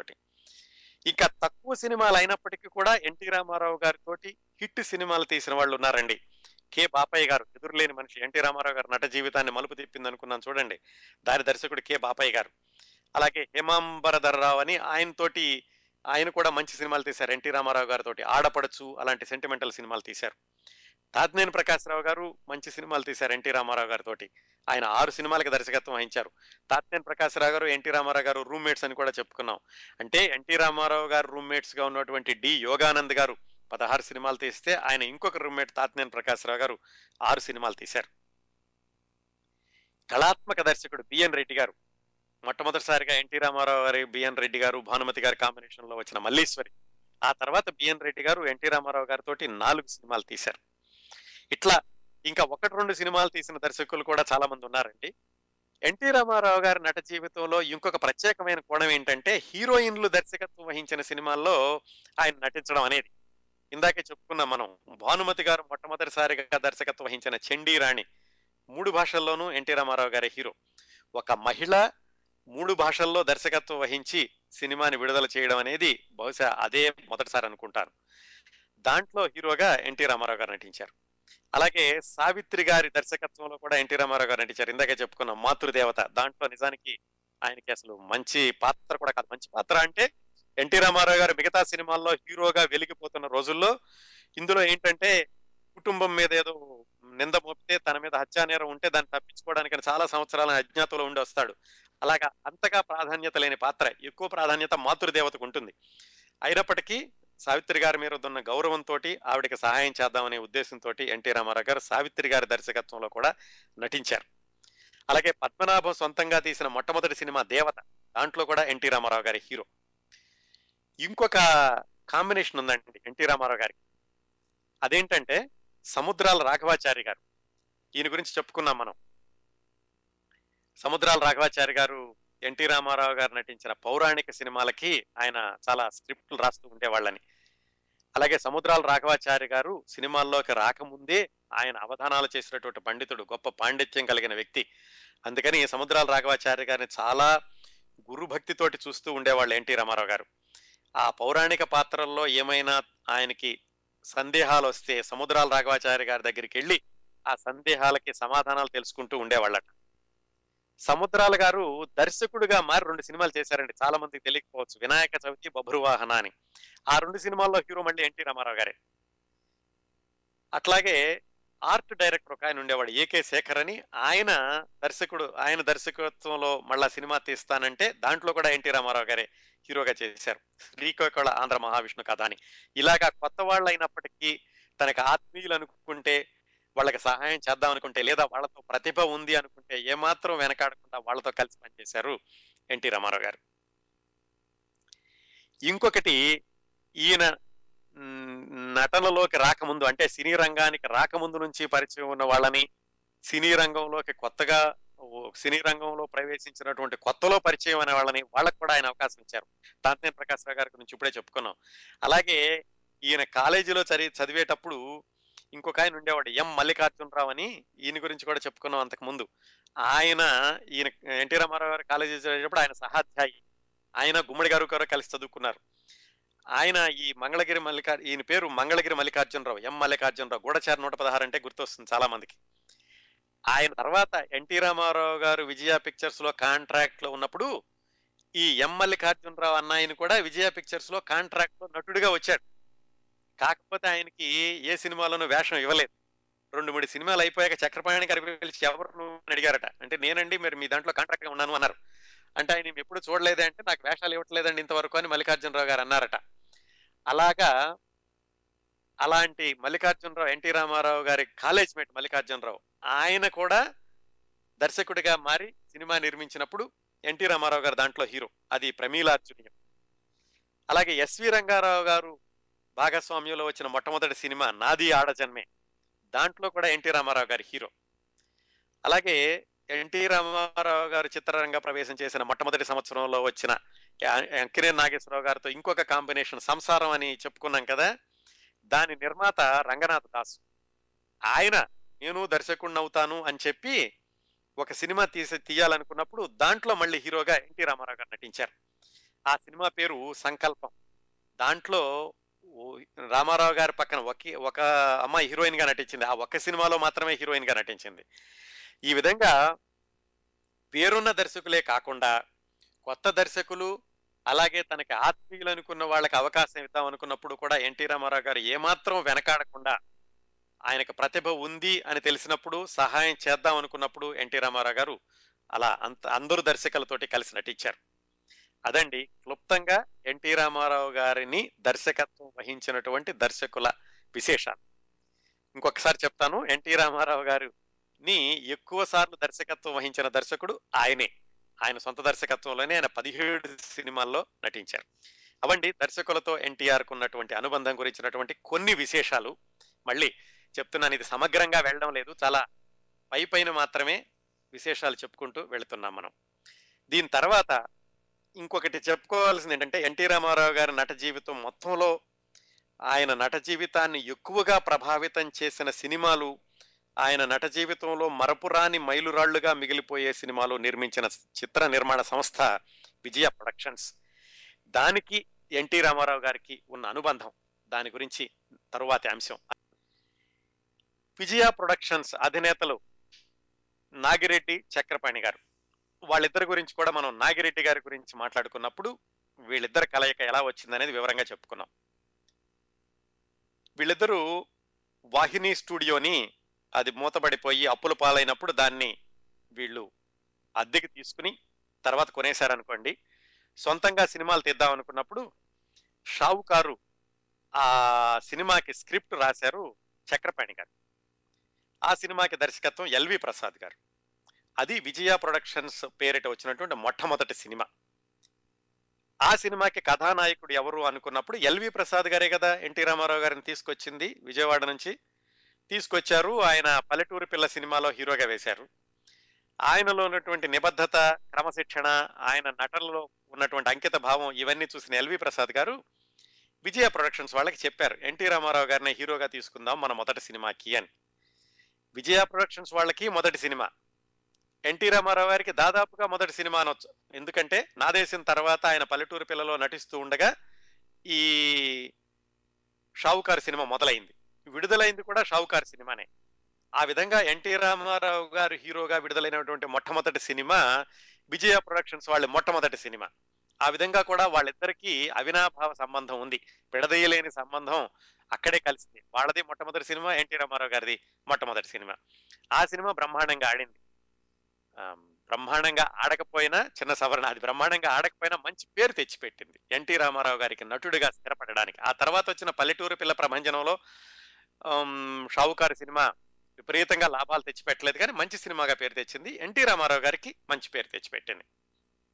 అయితే ఆ సినిమాలో నటించేటప్పుడు ఎన్టీ రామారావు గారి యొక్క క్రమశిక్షణ చూసి విజయ ప్రొడక్షన్స్ వాళ్ళు తర్వాత సినిమాల్లో కూడా ఆయన్ని హీరోగా కొనసాగిద్దాం అనుకున్నారు. అసలు ఈ విజయ ప్రొడక్షన్స్ మొదలుపెట్టినప్పుడే నాగిరెడ్డి, చక్రపాణి గారు ఒక ఒప్పందం చేసుకున్నారు. క్రియేటివిటీ వర్క్ అంతా నాగిరెడ్డి గారు చూస్తారు, అటువైపు యాజమాన్య విషయాలన్నీ కూడా క్రియేటివిటీ వర్క్ అంతా చక్రపాణి గారు చూస్తారు, యాజమాన్య విషయాలని నాగిరెడ్డి గారు చూస్తారు. ఒకళ్ళ దాంట్లో ఒకళ్ళు కల్పించుకోకుండా ఇలాగ విజయ ప్రొడక్షన్స్ నడుపుదాం అనుకున్నారు. క్రియేటివిటీ విభాగాన్ని చూసే చక్రపాణి గారు ఎన్టీ రామారావు గారిని హీరోగా కొనసాగిద్దామని నిర్ణయించుకున్నప్పుడు వాళ్ళు ఏమంటే, ఈ విజయ ప్రొడక్షన్స్ రాకముందు జెమినీ ప్రొడక్షన్స్ అని ఉండేది, దానికి వాసన్ అని ఆయన హెడ్గా ఉండేవాళ్ళు. వాళ్ళకు ఒక పద్ధతి ఉండేది ఏమిటంటే, ఈ సినిమా నిర్మాణం అనేది వరుసనే కొనసాగుతూ ఉంటుంది కాబట్టి నటీనటులందరినీ వాళ్ళు నెలవారీ జీతాలకి మాట్లాడుకుని కాంట్రాక్ట్ రాయించుకుని వాళ్ళకి వరుసగా సినిమాలు తీస్తూ ఉంటారు, వరుసగా వాళ్ళు నటిస్తూ ఉంటారు, వాళ్ళ కాంట్రాక్ట్లో ఉంటారు, నెలవారీ జీతాలు ఇస్తారు. ఇదే పద్ధతిని కొనసాగిద్దామని విజయ ప్రొడక్షన్స్ పెట్టినప్పుడు నాగిరెడ్డి, చక్రపాణి కూడా అనుకున్నారు. అందుకని ఎప్పుడైతే ఎన్టీ రామారావు గారిని హీరోగా కొనసాగిద్దాం అనుకున్నారో ఎన్టీ రామారావు గారిని అడిగారు, మీరు నాకు 4 సినిమాలకి కాంట్రాక్ట్ రాయాలి, వచ్చే 2 సంవత్సరాల్లో మీరు వేరే సినిమాల్లో హీరోగా నటించకూడదు, మాకే నటించాలి అని. ఎన్టీ రామారావు గారు ఆలోచించారు. అప్పుడే సినిమాల్లోకి వచ్చారు. ఆయన సినిమాల్లోకి వచ్చిన కొత్తలో మరి కాంట్రాక్ట్ రాయటం, వేరే దాంట్లో నటించడం అంటే, మరి వీళ్ళు 4 సినిమాలు తీస్తానంటున్నారు, 4 సినిమాల్లో ఏ వేషం ఇస్తారు? అందుకని ఆయన ఏమడిగారంటే, కాంట్రాక్ట్ రాయడానికి అభ్యంతరం లేదండి, కాకపోతే 4 సినిమాల్లో కూడా నేనే హీరో, నన్ను హీరోగానే 4 సినిమాల్లో తీస్తానంటేనే నేను కాంట్రాక్ట్ రాస్తాను. మొత్తానికి ఒప్పుకున్నారు. ఇద్దరు ఒప్పుకుని 4 సినిమాల్లో కూడా ఎన్టీ రామారావు గారినే హీరోగా పెట్టి చేయడానికి కాంట్రాక్ట్ రాయించుకున్నారు. 2 సంవత్సరాల పాటు ఎన్టీ రామారావు గారు ఇంకే సినిమాల్లోనూ నటించడానికి వీల్లేదు అని. మొదటి సంవత్సరంలోనేమో నెలకు 500 రూపాయలు జీతం, అది కాకుండా మళ్ళా సినిమాకి 5,000, అది రెమ్యూనరేషన్ కింద. ఆ తర్వాత 2వ సంవత్సరం నెలకి 700 రూపాయలు జీతం, సినిమాకి 7,500 రెమ్యూనరేషన్. ఆ విధంగా 2 సంవత్సరాల పాటు, అంటే 50, 51 అనుకుంటాను, ఆ 2 సంవత్సరాలు ఎన్టీ 51, 52 ఆ సంవత్సరాల మొత్తానికి, ఆ 2 సంవత్సరాలను 4 సినిమాల్లో ఎన్టీ రామారావు గారు విజయ ప్రొడక్షన్స్లో నటించారు. ఒక సినిమా ఈ నాగిరెడ్డి గారి తమ్ముడు బిఎన్ రెడ్డి గారు తీసినటువంటి వాహిని ప్రొడక్షన్స్లో కూడా నటించారు. షావుకారు, పాతాళ భైరవి తెలుగు, తమిళం రెండిట్లోనూ, తర్వాత పెళ్లి చేసి చూడు అది కూడా తెలుగు, తమిళం రెండిట్లోనూ. ఆయన విజయ ప్రొడక్షన్స్ కాంట్రాక్ట్లో నటించిన చివరి సినిమా చంద్రహారం, ఇందాకే చెప్పుకున్నాం కదా, కమలాకర కామేశ్వరరావు గారి దర్శకత్వంలో వచ్చింది. అది ఎన్టీ రామారావు గారు విజయ ప్రొడక్షన్స్ కాంట్రాక్ట్లో ఉండగా నటించిన చివరి సినిమా. అయితే కాంట్రాక్ట్ అయిపోయాక కూడా ఎన్టీ రామారావు గారు విజయ ప్రొడక్షన్స్ అని సొంత సంస్థగానే భావిస్తూ ఉండేవాళ్ళు. ఆయన ఎప్పుడు కూడా విజయ ప్రొడక్షన్స్ కాంట్రాక్ట్ అయిపోయింది కదా, నేను ఇక వేరే సినిమాల్లోకి వెళ్ళాను, వీళ్ళకి రెండో స్థాయి ఈ ప్రాధాన్యత ఇవ్వచ్చు అని ఎప్పుడు అనుకోలేదు. ఎందుకంటే విజయ సంస్థను నడిపేటటువంటి నాగిరెడ్డి, చక్రపాణి గారుల క్రమశిక్షణ, అలాగే వాళ్ళలో ఎక్కువ సినిమాలకు దర్శకత్వం వహించిన కేవీ రెడ్డి గారి యొక్క స్కూల్ ఆఫ్ డైరెక్షన్, ఇవన్నీ కూడా ఎన్టీ రామారావు గారికి నచ్చి ఆయన బయట ఉన్నప్పటికీ కూడా వాళ్ళకి ఎక్కువ ప్రాధాన్యత ఇస్తూ ఉండేవాళ్ళు. అలాగే మరి ఈ 4 సినిమాల్లోనూ పాతాళ భైరవి సినిమా ఎన్టీ రామారావు గారిని నిలబెట్టింది మాస్ హీరోగా. పెళ్లి చేసి చూడు, అది కూడా సూపర్ హిట్ అయింది. హీరోతో కామెడీ చేయించవచ్చు అని ప్రూవ్ చేయించిన మొట్టమొదటి సినిమా, పూర్తి స్థాయి కామెడీ కూడా ఉండొచ్చు హీరో అన్న మొట్టమొదటి సినిమా పెళ్లి చేసి చూడు, అది కూడా బాగా హిట్ అయింది. ఇంకా అన్నిటికంటే ఆ తర్వాత కాంట్రాక్ట్ అయిపోయాక కూడా చంద్రహారం తర్వాత విజయ ప్రొడక్షన్స్ వాళ్ళు తీసిన సినిమా మాయాబజార్. దాని రికార్డు గురించి చెప్పాల్సిన అవసరం లేదు కదా, అది విజయ ప్రొడక్షన్స్ వాళ్ళకి, కేవీ రెడ్డి గారికి, అలాగే ఎన్టీ రామారావు గారికి కూడా మరపురాని మైలురాయిగా మిగిలిపోయింది మాయాబజార్ సినిమా. అది కూడా విజయ ప్రొడక్షన్స్ నుంచే వచ్చింది. అందుకే ఎన్టీ రామారావు గారికి విజయ ప్రొడక్షన్కి ఉన్నటువంటి అనుబంధం గురించి మాట్లాడుకోవడానికి కారణం, ఎన్టీ రామారావు గారు మొట్టమొదటి దశాబ్దంలో ఆయన నటుడుగాను నటుల్లో దేవుడుగాను నిలబెట్టిన సినిమాలన్నీ విజయ ప్రొడక్షన్స్ వాళ్ళు తీసినవే. పాతాళ భైరవి, పెళ్లి చేసి చూడు, తర్వాత మాయాబజార్. నిజానికి ఆయన ఈ విజయ ప్రొడక్షన్స్ సినిమాల్లో నటించడం మొదలు పెట్టాక పెళ్లి చేసి చూడు తర్వాత ఎప్పుడో ఆ తర్వాత ఆయన ఫ్యామిలీని మద్రాసు తీసుకెళ్లారు. ఎందుకంటే ఆయన మొట్టమొదటి సినిమా పల్లెటూరు పిల్లలో నటించేటప్పుడు చాలా ఆర్థిక పరమైన ఇబ్బందులు ఎదుర్కొన్నారు. ఆయన దాదాపు టీ నీళ్లతో కొన్ని రోజులు గడిపిన రోజులు ఉన్నాయి. అలాగే ఆయనకి యాక్సిడెంట్ అయ్యి ఇంట్లో పడిపోతే డాక్టర్ దగ్గరికి తీసుకెళ్ళడానికి డబ్బులు లేక వాళ్ళ రూమ్మేట్లందరూ ఆలోచించినటువంటి రోజులు. ఇలా ఇన్ని కష్టాలతో ఉన్నప్పుడు ఆయన కుటుంబాన్ని మద్రాసు తీసుకెళ్లలేదు. ఆ తర్వాత ఈ విజయ ప్రొడక్షన్స్లో నటించడం మొదలుపెట్టి మంచి పేరు తెచ్చుకుని వాళ్ళు కూడా ఆర్థికంగా ఈయనకి బాగా చూసుకుంటూ ఆ పెళ్లి చేసి చూడు బాగా హిట్ అయ్యాక ఆయన ఫ్యామిలీని విజయవాడ నుంచి మద్రాసు తీసుకెళ్లారు. ఆ విధంగా కూడా విజయ ప్రొడక్షన్స్కి ఎన్టీ రామారావు గారికి చక్కటి సంబంధం ఉందని చెప్పుకోవచ్చు. ఆ తర్వాత ఈ మాయాబజార్ అనుకున్నాం కదా, మాయాబజార్ తర్వాత అప్పు చేసి పప్పుకూడు, జగదేక వీరుని కథ, గుండమ్మ కథ, ఇవన్నీ కూడా వాళ్ళు తీసినయే, విజయ ప్రొడక్షన్స్ వాళ్ళు తీసినయే. దాంట్లో కూడా ఎన్టీ రామారావు గారు నటించారు. అలాగే చిట్ట చివరిలో అంటే విజయ ప్రొడక్షన్స్ వాళ్ళ సినిమాలు సరిగ్గా ఆడని రోజుల్లో వచ్చిన సినిమాలు సత్యహరిశ్చంద్ర, ఉమాచండి, గౌరీ శంకర్ల కథ, వాటిల్లో కూడా ఎన్టీ రామారావు గారు నటించారు. ఆ తర్వాత ఎన్టీ రామారావు గారు ఆయన సినిమాల్లో బిజీ అయిపోయారు హీరోగా. విజయ ప్రొడక్షన్స్ వాళ్ళు ఏంటంటే ఉమాచండి, గౌరీ శంకర్ల కథతోటి చాలా వరకు కూడా వాళ్ళు నష్టాల్లోకి వెళ్ళిపోయి దాదాపుగా చిత్ర నిర్మాణ సంస్థని మూసేసేటటువంటి పరిస్థితుల్లో ఈ నెలవారీ జీతాల మీద ఉన్న వాళ్ళందరినీ కూడా తగ్గించేసేయడం ఇవన్నీ జరిగింది. దాని తర్వాత కూడా విజయ వాళ్ళు వేరే వాళ్ళ భాగస్వామ్యంతో కలిసి వాళ్ళు గంగా మంగ, రాజేశ్వరి విలాస్ కాఫీ క్లబ్ లాంటి సినిమాలు తీశారు. అప్పుడు ఎన్టీ రామారావు గారు అనుకునే వాళ్ళ సన్నిహితులతో అన్నారట, అది నా మాతృ సంస్థ లాంటిది, నా నట జీవితాన్ని వాళ్ళు స్థిరపరచడమే కాకుండా నాకు ఎన్నో అత్యద్భుతమైనటువంటి విజయాలను అందించారు. వాళ్ళు ఇప్పుడు సినిమాలు తీస్తూ నన్ను అడగలేదు, కనీసం నేను నటించనని చెప్పానా, వాళ్ళు అడిగితే కనుక నేను నటించి ఉండేవాడిని కదా అని ఆయన సన్నిహితుల దగ్గర చెప్పుకున్నారట. అదేమిటంటే ఆయనకేవో వేషాలు లేక కాదు, అప్పటికే ఆయన అత్యద్భుతమైనటువంటి హీరోగా ఉచ్చ స్థాయిలో కొనసాగుతున్నారు, తారాపథంలో ఉన్నారు. అయినప్పటికీ ఆ విజయ ప్రొడక్షన్స్ అనేది మాతృ సంస్థ కాబట్టి ఆ మాతృ సంస్థలో నటించలేకపోతున్నానే అనేటువంటి ఆవేదన ఆయన మిత్రుల దగ్గర వ్యక్తం చేస్తూ ఉండేవాళ్ళట. ఆ తర్వాత విజయ సంస్థ వాళ్ళు సినిమాలు తీయడం మానేసినప్పటికీ కూడా ఆయన విజయ, నాగిరెడ్డి, చక్రపాణి గారిని ఎప్పుడూ మర్చిపోలేదు. వాళ్ళిద్దరూ అంటే చాలా గౌరవంగా ఉంటూ ఉండేవాళ్ళట. అదే గౌరవం ఆయనకి సినిమాల్లో నటించడానికి వచ్చినప్పుడు ఆయన నట జీవితానికి పునాదులు వేసిన LV Prasad, BS Subbarao, Vijaya productions వీళ్ళంతే ఆయన చిట్ట చివరి వరకు కూడా కృతజ్ఞతగానే ఉంటూ ఉండేవాళ్ళట. 1983లో ఈయన ముఖ్యమంత్రిగా ఎన్నికైనప్పుడు ఎలక్షన్ల తర్వాత ఒకరోజు ముందుగా నాగిరెడ్డి గారిని, విజయ ప్రొడక్షన్ నాగిరెడ్డి గారిని మద్రాసు నుంచి ప్రత్యేకంగా హైదరాబాద్ పిలిపించి ప్రమాణ స్వీకారానికి వెళ్ళేటప్పుడు ఆయన తన కారులో తీసుకెళ్ళి ఆయన తన ముఖ్యమంత్రి ఛాంబర్లోకి తీసుకెళ్ళి ఆయన ఆశీస్సులు తీసుకుని ఆయన ఎదురుగుండా ఈయన ముఖ్యమంత్రి కుర్చీలో కూర్చుని, చూడండి నాగిరెడ్డి గారు, మీరు పెట్టిన భిక్ష, మీరు ఇచ్చినటువంటి ప్రోత్సాహంతో ఈరోజు నేను ఇంతవాడిని కాగలిగాను.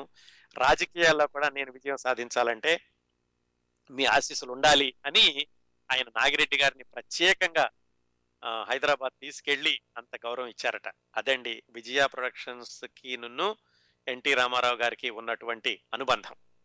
ఇప్పుడు ఒక శ్రోతతోటి మాట్లాడదాం. నమస్కారం అండి, టోరీ లైవ్కి స్వాగతం అండి. సునీత గారు బాగున్నారా? బాగున్నామండి, చాలా బాగుంది. మీరు ఎన్టీ రామారావు గారిది చెప్తుంటే చిన్నప్పుడు సెకండ్ క్లాస్లో ఒకసారి 85 ఇయర్ బిట్వీన్ 85 to 86లో మచిలీపట్నంకి వచ్చారు ఆయన ఒకసారి. అయితే నిమ్మకూరు, రుద్రపాక ఆ ప్లేసెస్ నుంచి ఉండే పెద్ద బామ్మగారులు వాళ్ళందరూ ఉండేవారు మా స్ట్రీట్లో. వాళ్ళు చాలా హ్యాపీ ఫీల్ అయిపోయారు ఆయన చూసి. ఆయన చేయి అందించి వాళ్ళని ఇట్లా చేపట్టుకుంటే వీళ్ళు చాలా సంతోషపడిపోయి ఇట్లా ఏడుస్తుంటే ఎందుకు ఈయన చూసి వీళ్ళకి ఇంత ఆనందం ఏంటి అనేది నాకు అర్థం కాలేదు అప్పట్లో సెకండ్ క్లాస్లో. కానీ మీరు చెప్తుంటే చాలా తెలుస్తుంది ఆయన గొప్పతనం. మా బాబు ఇప్పుడు 8 years old, సాయి ముకుందా అని. వాడు అడుగుతున్నాడు, ఎందుకమ్మా ఎన్టీ రామారావు గారి గురించి ఎన్నిసార్లు మాట్లాడినా ఎన్టీ రామారావు గారు అని అంటున్నారు, ఈజ్ హీ గ్రేట్ అని అడిగితే వాడికి చూపించి చెప్తున్నా. అంటే మన జనరేషన్ కాకుండా నెక్స్ట్ జనరేషన్స్ కూడా మీరు క్యారీ ఫార్వర్డ్ చేస్తూ చాలా బాగుందండి. Thank you. నిన్న కూడా ఎవరో చెప్పారండి ఆయన విజయం మచిలీపట్నం వీళ్ళు ఉన్నారట, ఎవరు బాడీ గార్డ్స్ ఉండేవాళ్ళట, ఎవరు బాడీ గార్డ్స్ ఉండేవాళ్ళు. బాడీ గార్డ్స్ ఉండడం చూసి మేము చాలా ఆశ్చర్యపోయాము, చిన్నపిల్లలు ఆయన వెంట పరిగెత్తామని నిన్న కూడా ఎవరో మెయిల్ ఇచ్చారండి. సరిగ్గా అయితే భాస్కర్పురంలో ఉండేవాళ్ళం మేము. నేను చదివింది నిర్మలా హై స్కూల్లో. ఆ స్ట్రీట్లో ఇంకా మా ఫ్రెండ్స్ వాళ్ళ నాయనమ్మలు వాళ్ళందరూ స్ట్రీట్లో నించొని ఉండేవారు. ఎన్టీ రామారావు వస్తున్నారంట అంటే, అమ్మో ఇంత గ్రేట్ అన్ని చూసినప్పుడు. అంటే ఆయన ఇట్లా నామాల్లాగా పెట్టుకుని వీళ్ళందరినీ పట్టుకుంటే వీళ్ళ కళ్ళల్లో నీళ్ళు రావడం చూస్తే అంత గ్రేటా అని అనుకునేదాన్ని తెలియక. ఇప్పుడు బాగా తెలుస్తుంది. ఇంకా అమ్మ వాళ్ళు కూడా బాగా చూస్తున్నారు. అయితే లక్ష్మీ కటాక్ష అనే మూవీలో సూక్తి పాట ఒకటి ఉంటుంది కదా, అదేంటంటే శుక్రవారం పూట సిరిని విడవద్దు, ఆ సాంగ్ చాలా బాగుంటుంది. ఆ మూవీ మొత్తంలో ఆయన యాక్షన్ చాలా బాగా చేశారు. అండ్ ఈ ప్రోగ్రామ్ లక్ష్మీ కటాక్ బందర్ ఆయనేనండి. ఏంటండి, బందర్ నుంచి వచ్చే నిర్మాతే లక్ష్మీ కటాక్షం అనే సినిమాని తీశారు పింజల సుబ్బారావు. అవునా, గుడ్ గుడ్, అయితే గ్రేట్. నేను ఎల్కేజీ నుంచి ఇంటర్మీడియట్ వరకు మచిలీపట్నంలోనే చదివింది. సో నైస్ టు నో అండి. ఏంటండి, 65లో వచ్చారా మచిలీపట్నం? లేదండి, 65 కాదండి, నేను 85 to 86 అని ఎస్టిమేట్ చేసిన. ఎందుకంటే నేను అప్పుడు సెకండ్ క్లాస్లో ఉన్నట్టు లైట్గా గుర్తు, మేబీ సెకండ్ ఆర్ థర్డ్ అవ్వచ్చు, but rough time period 85 or 86 అనుకుంటున్నాను. Yeah, or any time between 80s అని. ఎందుకంటే నాది 10th క్లాస్ పాస్ అవుట్ 93, కొంచెం 5th standard లోపల అలా వచ్చినట్టు గుర్తు. జస్ట్ నేను క్యాల్కులేట్ చేసుకుంటే బిట్వీన్ 85 to 86 అని అనుకుంటున్నాను.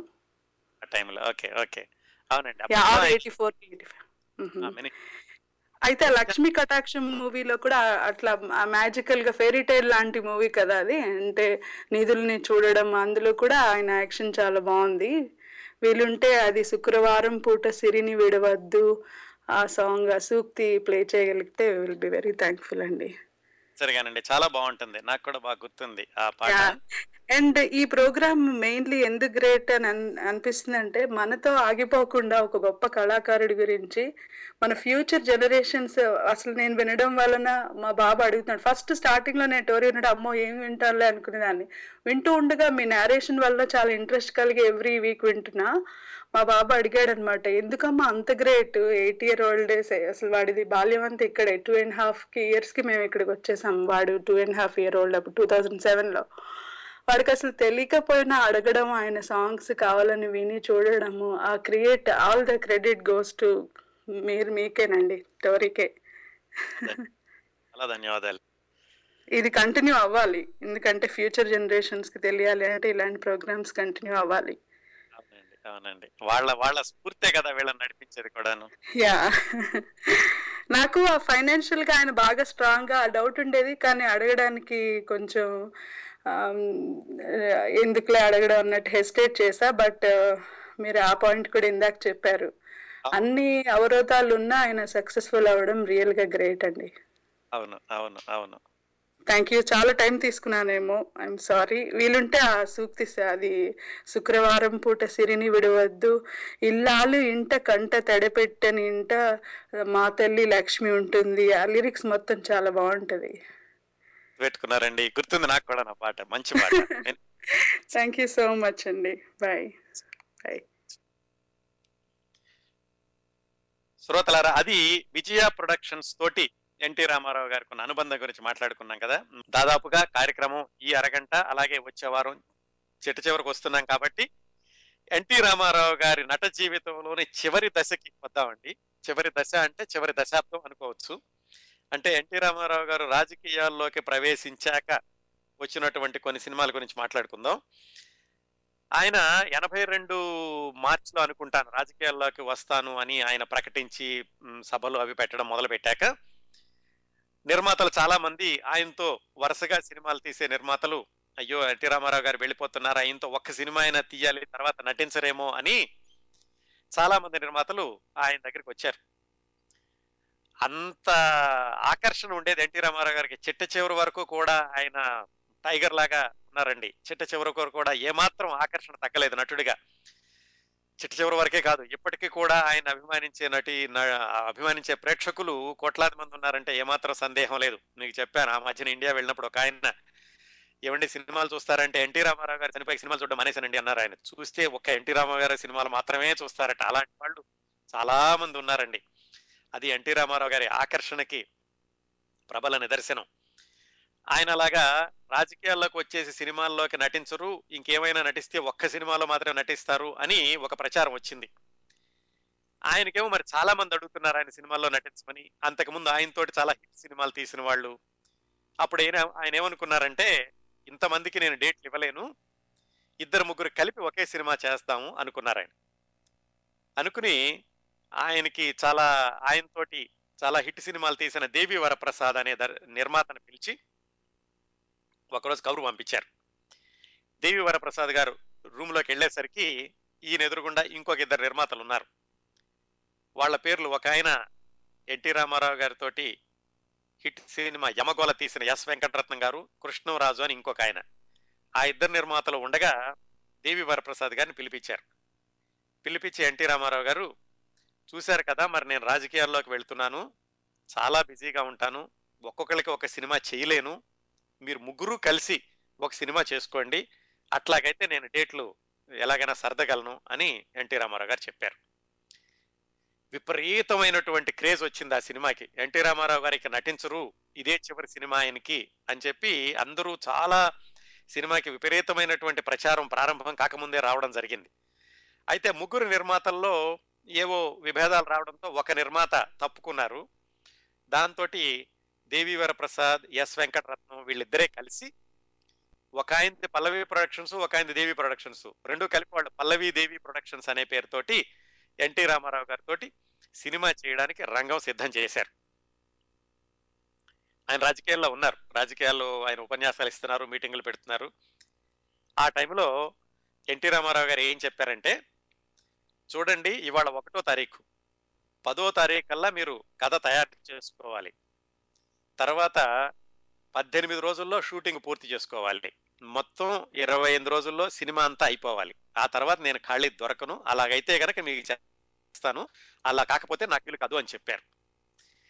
ఇది మరీ ఎన్టీ రామారావు గారి సినిమా అంటే 18 రోజుల్లో షూటింగ్ పూర్తి చేసేయాలి, 10 రోజుల్లో కథ తయారు చేసుకోవాలి. వాళ్ళిద్దరికీ టెన్షన్ పట్టుకుంది ఏం చేయాలి ఏమిటి అని. సరే 10 రోజుల్లో మళ్ళా కొత్త సినిమా తీసుకుని దానికి మళ్ళా ట్రీట్మెంట్ తయారు చేసి ఎన్టీ రామారావు గారికి చూపించి ఇవంతా చేయడం కష్టం అవుతుందని, ఏదైనా రీమేక్ అయితే బాగుంటుందేమో అని చెప్పి వాళ్ళు లావారిస్ అని అప్పుడే విడుదలైన అమితాబ్ బచ్చన్ గారి సినిమా, ఆ సినిమా రీమేక్ చేస్తే బాగుంటుంది అని రామారావు గారికి చూపించారు. చూపిస్తే రామారావు గారికి కూడా నచ్చింది. సరే టైం లేదు కదా ఎక్కువ, సరే దీన్నే చేద్దామని చెప్పి ఆ లావారిస్ని స్క్రిప్ట్ తయారు చేసుకున్నారు 10 రోజుల్లోనూ. ఎన్టీ రామారావు గారు చిత్రరంగ ప్రవేశం చేసినప్పుడు నటించిన మొట్టమొదటి సినిమా మన దేశం. కాబట్టి వాళ్ళు ఏమనుకున్నారంటే దీనికి నా దేశం అని పెట్టారు. ఎన్టీ రామారావు గారి చివరి సినిమా కదా, మొదటిది మన దేశం అయితే చివరిది నా దేశం అవుతుంది అని నా దేశం అనే పేరు పెట్టారు. అఫ్ కోర్స్ అది చివరి సినిమా అవుతుంది అని అనుకున్నారు. తర్వాత ఆయన 10 సినిమాల్లో నటించారు, వేరే విశేషాలు అనుకోండి. మొత్తానికి ఆ విధంగా లావారిస్ స్క్రిప్ట్ తయారు చేసుకున్నారు. 1982 22 జూలై తారీఖున రామకృష్ణ స్టూడియోలో షూటింగ్ మొదలు పెట్టారట. ముహూర్తం షార్ట్ అయింది, షూటింగ్ మొదలు పెట్టాలి ఇంకాను. ఎన్టీ రామారావు గారు మేకప్ చేసుకుంటున్నారు రూమ్లో. మేకప్ చేసుకుంటున్నప్పుడు ఆయన రూమ్కి ఎవరో వచ్చి చెప్పారు, రామారావు గారు ఇదేమిటండి మీరు ఇలా రీమేక్ సినిమా తీయడం ఏమిటి, పైగా లావారిస్ ఫ్లాప్ సినిమా, ఈ ఫ్లాప్ సినిమా మీరు ఎలా తీస్తున్నారు అని వేరే వాళ్ళు ఆయనతో చర్చించడానికి వచ్చారు. ఆయన ఇంకా మేకప్ ప్రేమలో ఉండగా ఒక శ్రోతతోటి మాట్లాడి మిగతా ఈ కథని కంటిన్యూ చేస్తానండి. నమస్కారం అండి, టోరీ లైవ్కి స్వాగతం. శ్రీనివాస్ గారు. హలో నమస్కారం అండి గురుగారు. హలో చెప్పండి, ఎలా ఉన్నారు? బాగున్నారా సార్? నేను బాగున్నాను సార్. మీరు నిజంగా ఈ రోజు నాకు చాలా హ్యాపీగా ఉంది సార్. ఇంతకు ముందు ఒక ఆవిడ కాల్ చేసింది కదా, తన బాబు అడిగాడు ఇట్లా ఏంటి అమ్మా అని చెప్పేసి. నిజంగా విషయం విన్న తర్వాత మీరు చేస్తున్న ఈ కృషికి ఆ ఫలితం చాలా చాలా హ్యాపీగా ఉంది సార్. నిజంగా మీరు చాలా బాగా, అంటే ఎంత కష్టపడుతున్నారో ఒక్కటి మాత్రం చెప్పగలను సార్. మీకు ఆ దేవుడు సుఖ సంతోషాలతో పాటు ఆయుర ఆరోగ్యాలు ఆనందం అన్నిటినీ మీకు ఎప్పటికీ కలిగించాలని మనస్ఫూర్తిగా కోరుకుంటున్నా సార్. ఎందుకనంటే ఇంత గొప్పగా ఇప్పుడు ఆమె చెప్పినట్టు క్రెడిట్ అంతా మీకు ఎంత చెప్పినా తక్కువనండి. ఎందుకంటే ఎవరు చెప్పినా కానీ ఎదుట 10 మంది కూర్చున్న వారిని చూస్తూ వారి భావాల్ని గమనిస్తూ చెప్పడం చాలా వరకు చూసాం. కానీ ఎవ్వరూ లేకుండా కేవలం నెట్ ద్వారా, అంటే ఇలా మైకు పట్టుకొని మీరు స్క్రిప్ట్ని, అంటే నీ ముందట 100 మంది వింటున్న అంత భావంతో ఈ విధంగా చెప్తుంటే మీరు చెప్పేది అంటే సినిమా చూస్తే తెలిసే విషయము మాకు కళ్ళ ముందటనే. సినిమా రంగం కాకుండా నిజ జీవితం, అంటే ఈ వ్యక్తి ఈ విధంగా వెళ్తుండు, ఆ వీధిలో అట్లా రాంగ వాళ్ళందరూ బయటకు వచ్చేసి చూస్తున్నారు అన్నప్పుడు ఎన్టీ రామారావు గారు నిజంగా పంచకట్టు మీద అంత రాజసంతో వస్తున్నప్పుడు వీళ్ళందరి ముఖాల్లో కలిగే ఆనందం అవన్నీ భావాలన్నీ ఆటోమేటిక్ గా మైండ్ లో కలుగుతున్నాయి సార్. ఇక్కడ చాలా నేను ప్రతిసారి మీకు చెప్పేది ఇదే. ఎందుకంటే కాల్ చేయకపోవడానికి కారణం మాత్రం అదే, మిస్ అయిపోతాం, మధ్యలో టైం కూడా వేస్ట్ అయిపోతుంది, ఇంకా ఇదే వినాలి అన్న కోరిక. కానీ ఇంతకుముందు ఒక ఆవిడ కాల్ చేసింది, నిజంగా ఆమె చెప్పిన దానికి ఆగలేక నేను మళ్ళీ మీకు కాల్ చేసి ఒకసారి మాట్లాడదామని చెప్పేసి మీరు చేస్తున్న ఈ కృషి ఫలితం భావి తరాలకు తరతరాలకు కూడా మన తెలుగు వాళ్ళ గొప్పతనాన్ని చెప్పుకోవడానికి టోరీ ద్వారా ఒక మంచి అవకాశం కల్పించారు సార్. నిజంగా టోరీకి మీకు తల వంచి నమస్కరిస్తున్నా సార్. హృదయపూర్వక ధన్యవాదాలండి. యా, చాలా సంతోషం సార్. నిజంగా మీరు కంటిన్యూ చేయండి సార్, మిమ్మల్ని ఎక్కువ ఇబ్బంది పెట్టాను నేను.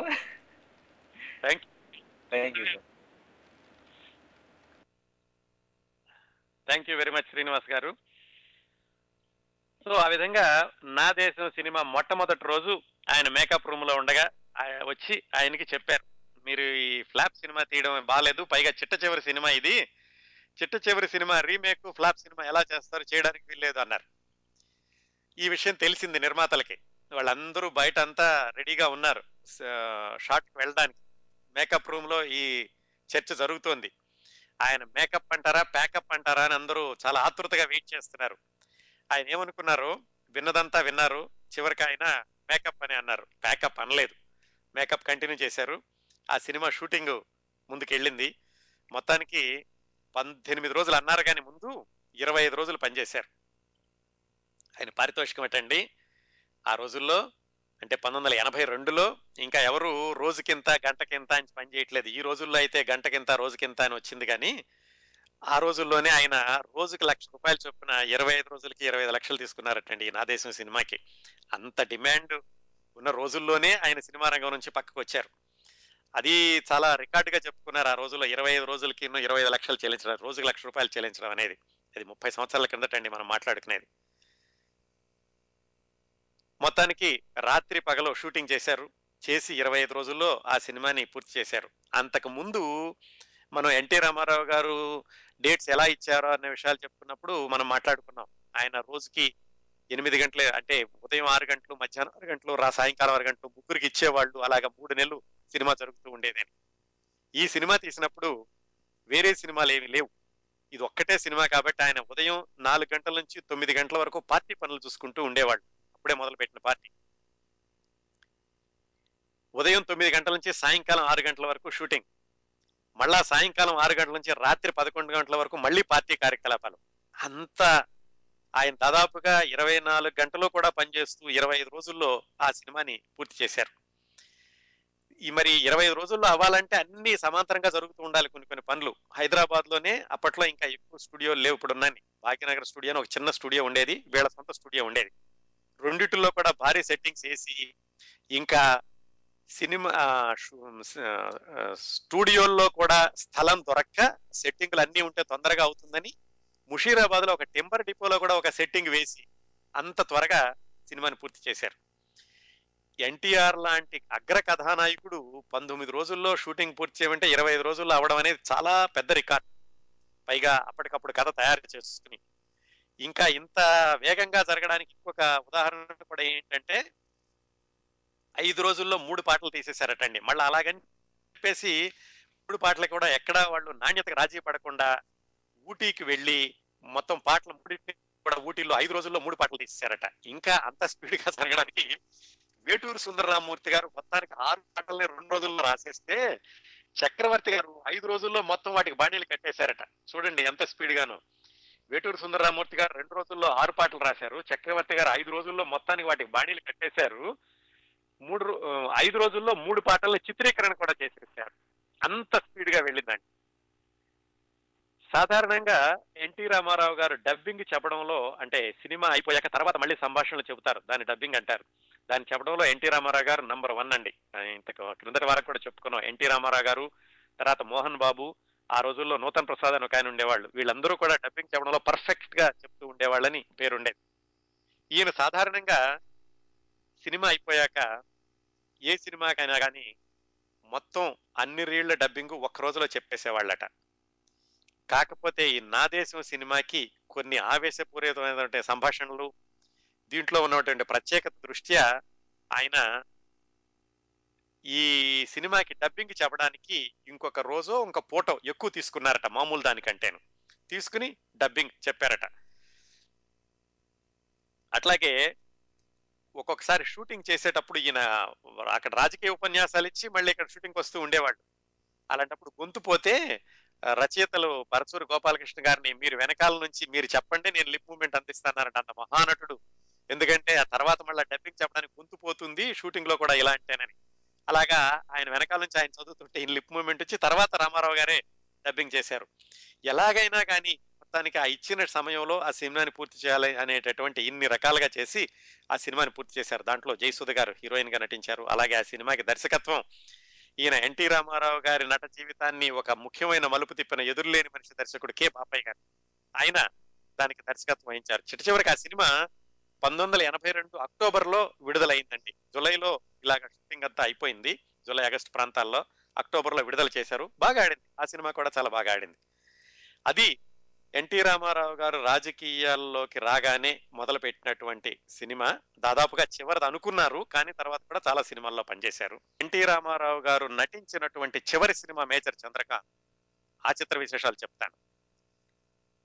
ఈయన మొట్టమొదటి సినిమాలకు కూడా ఒక విచిత్రం ఉంది. మనం అనుకున్నాం కదా, ఆయన మొట్టమొదటిసారిగా అగ్రిమెంట్ చేసుకుని నటించిన సినిమా పల్లెటూరి పిల్ల, కానీ విడుదలైన సినిమా షావుకారు. అట్లాగే ఆయన నటించిన చివరి సినిమా మేజర్ చంద్రకాంత్, కానీ ఆయన నటించగా విడుదలైన చివరి సినిమా శ్రీనాథ కవి సార్వభౌముడు. శ్రీనాథ కవి సార్వభౌముడు సినిమా తయారై చాలా ఆలస్యంగా విడుదలైంది. దానికంటే ముందు మేజర్ చంద్రకాంత్ ఆయన నటించిన చివరి సినిమా, అది విడుదలైంది. ఈ మేజర్ చంద్రకాంత్ ఒక ప్రత్యేకత ఏమిటంటే, ఈయన నా దేశం సినిమా 1982లో విడుదలయ్యాక ఇంకొక 2 సాంఘిక సినిమాలు వచ్చినాయి, కానీ అవి సింహం నవ్వింది, చండశాసనుడు అని ఆయన అంతకుముందు మొదలుపెట్టినాయి అనమాట. ఆ తర్వాత 84లో మధ్విరాట్ వీరబ్రహ్మేంద్ర స్వామి చరిత్ర వచ్చింది. 91లో మళ్ళీ దాదాపు 7 సంవత్సరాలు ఈ సినిమాలు రాలేదు. 91లో మళ్ళీ బ్రహ్మర్షి విశ్వామిత్ర, తర్వాత సంవత్సరం సామ్రాట్ అశోక వచ్చింది. శ్రీనాథ కవి సార్వభౌముడు నిర్మాణంలో ఉంది. ఆ సమయంలో మేజర్ చంద్రకాంత్ సినిమా యొక్క నిర్మాణానికి పునాది పడింది. అది ఎలా పడిందంటే, ఎన్టీ రామారావు గారు బ్రహ్మర్షి విశ్వామిత్ర సినిమా తీశారు. తీసి ఆ సినిమా మీద వచ్చిన డబ్బులతోటి ఆయన భార్య బసవరామ తారకం పేరు మీద ఒక మెడికల్ ట్రస్ట్ ఏర్పాటు చేసి దానికి ఒక బిల్డింగ్ కట్టిద్దామని అనుకున్నారు. అయితే విశ్వామిత్ర సినిమా సరిగా ఆడలేదు. 91లో వచ్చింది, అది సరిగా ఆడలేదు. దాంట్లో ఆయనకేమీ లాభాలు రాలేదు, నష్టాలు కూడా వచ్చినాయేమో తెలియదు. కానీ ఆ సమయంలో ఆయన ఏమిటంటే, ఎట్లాగైనా సరే ఆ బిల్డింగ్ సగం కట్టి ఆగిపోయింది. ఆ బిల్డింగ్ను పూర్తి చేయాలి, అయితే అది కూడా స్వయం కృషితో వచ్చినటువంటి డబ్బులతో చేయాలి, ఎక్కడో ఎవరితోటో ఎవరు డొనేషన్స్ తీసుకుని పూర్తి చేయడం కాదు అనుకుని ఆయన ఆ 1991లో చెప్పారు, బయట వాళ్ళకి ఏదైనా ఒక సినిమా చేస్తాను, సోషల్ మూవీ చేస్తాను అని. అది పెద్ద సంచలనం. ఎన్టీ రామారావు గారు 10 సంవత్సరాల తర్వాత మళ్ళా సోషల్ మూవీ చేస్తున్నారు అని చెప్పి చాలా మంది ముందుకొచ్చారు. అది మోహన్ బాబు గారికి చెప్పారు ఈయన. మోహన్ బాబు గారు ఆ మాట తెలుసుకుని నేనే చేస్తాను ఆ సినిమా అని ముందుకు వచ్చారు. ఆయన మోహన్ బాబు గారికి ఒప్పుకోవడానికి ఇంకో కారణం కూడా ఉందటండి. అంతకుముందు ఎన్టీ రామారావు గారు సామ్రాట్ అశోక సినిమా తీసినప్పుడు దాంట్లో మోహన్ బాబు ఏమాత్రం పారితోషికం తీసుకోకుండా నటించడమే కాకుండా ఎన్టీ రామారావు గారికి చాలా సన్నిహితంగా ఉండేవాళ్ళు. ఈ అనుబంధం దృష్ట్యా ఆయన మోహన్ బాబుకి సినిమా చేస్తాను అని చెప్పారు. అది సాంఘిక చిత్రం అవడం, 10 ఏళ్ల తర్వాత వచ్చేటటువంటి సాంఘిక చిత్రం అవడంతో విపరీతమైనటువంటి క్రేజ్ వచ్చింది ఆ సినిమాకి. మరి అంత అంచనాలు పెరిగిన ఆ సినిమా మేజర్ చంద్రకాంత్, దాన్ని ఎవరు దర్శకత్వం వహించాలి అంటే కె రాఘవేంద్రరావు గారిని పెట్టుకున్నారు. అట్లాగే 70 ఏళ్ళు ఎన్టీ రామారావు గారికి ఆ సినిమాలో నటించేటప్పటికి 1993 కంటే 23 నుంచి మొదలు పెట్టి 70 సంవత్సరాల వయసు. ఆ వయసులో ఆయన వయసుకి తగినటువంటి హుందాగల పాత్ర ఉండాలి. అట్లాగే ఆయనకి 10 సంవత్సరాల తర్వాత నటించేటటువంటి సినిమా కాబట్టి దానిలో గంభీరం, రాజసం అన్నీ ఉండాలి. మొత్తానికి కథ తయారు చేశారు. కె రాఘవేంద్రరావు గారి దర్శకత్వంలో ఆ సినిమా తయారైంది. ఎన్టీ రామారావు గారు ఆ సినిమా ఇంకా నిర్మాణానికి ముందు ఒక పత్రికా ఇంటర్వ్యూ ఇస్తూ చెప్పారు, ఆ సినిమా చేస్తున్నాను, దాంట్లో బహుశా పాటలు నాకు ఉండవేమో, ఈ సినిమా తర్వాత ఇంకో 2 ప్రాజెక్టులు ఉన్నాయి అన్నారు ఆయన. ఆ తర్వాత ప్రాజెక్టులు రాలేదనుకోండి, ఆయన పత్రికా ఇంటర్వ్యూలో చెప్పిన మాట. ఈ సినిమాలో ఆయన చిట్ట చివరి సినిమా అవడంతో నటీనటులందరూ ఒక్క సీన్లోనైనా సరే రామారావు గారితో కలిసి నటిస్తే చాలు, ఒక్క సీన్లో నటిస్తే చాలు అని ఉవ్విళ్ళూరారటండి. మళ్ళా రామారావు గారితో కలిసి నటించేటటువంటి అవకాశం రాదు అని. ఆయన ఆ సినిమాలో పుణ్యభూమి నా దేశం పాట గుర్తుంది కదా, దాంట్లో ఆయన అల్లూరి సీతారామరాజు, శివాజీ, వీరపాండ్యకట్ట బ్రహ్మణ, నేతాజీ ఈ గెటప్స్ అన్ని వేశారు. నిజానికి ఆయన ఘనమైనటువంటి నట జీవితానికి ఘనమైన వీడ్కోలు ఇచ్చిన సినిమా మేజర్ చంద్రకాంత్ అని చెప్పుకోవచ్చండి.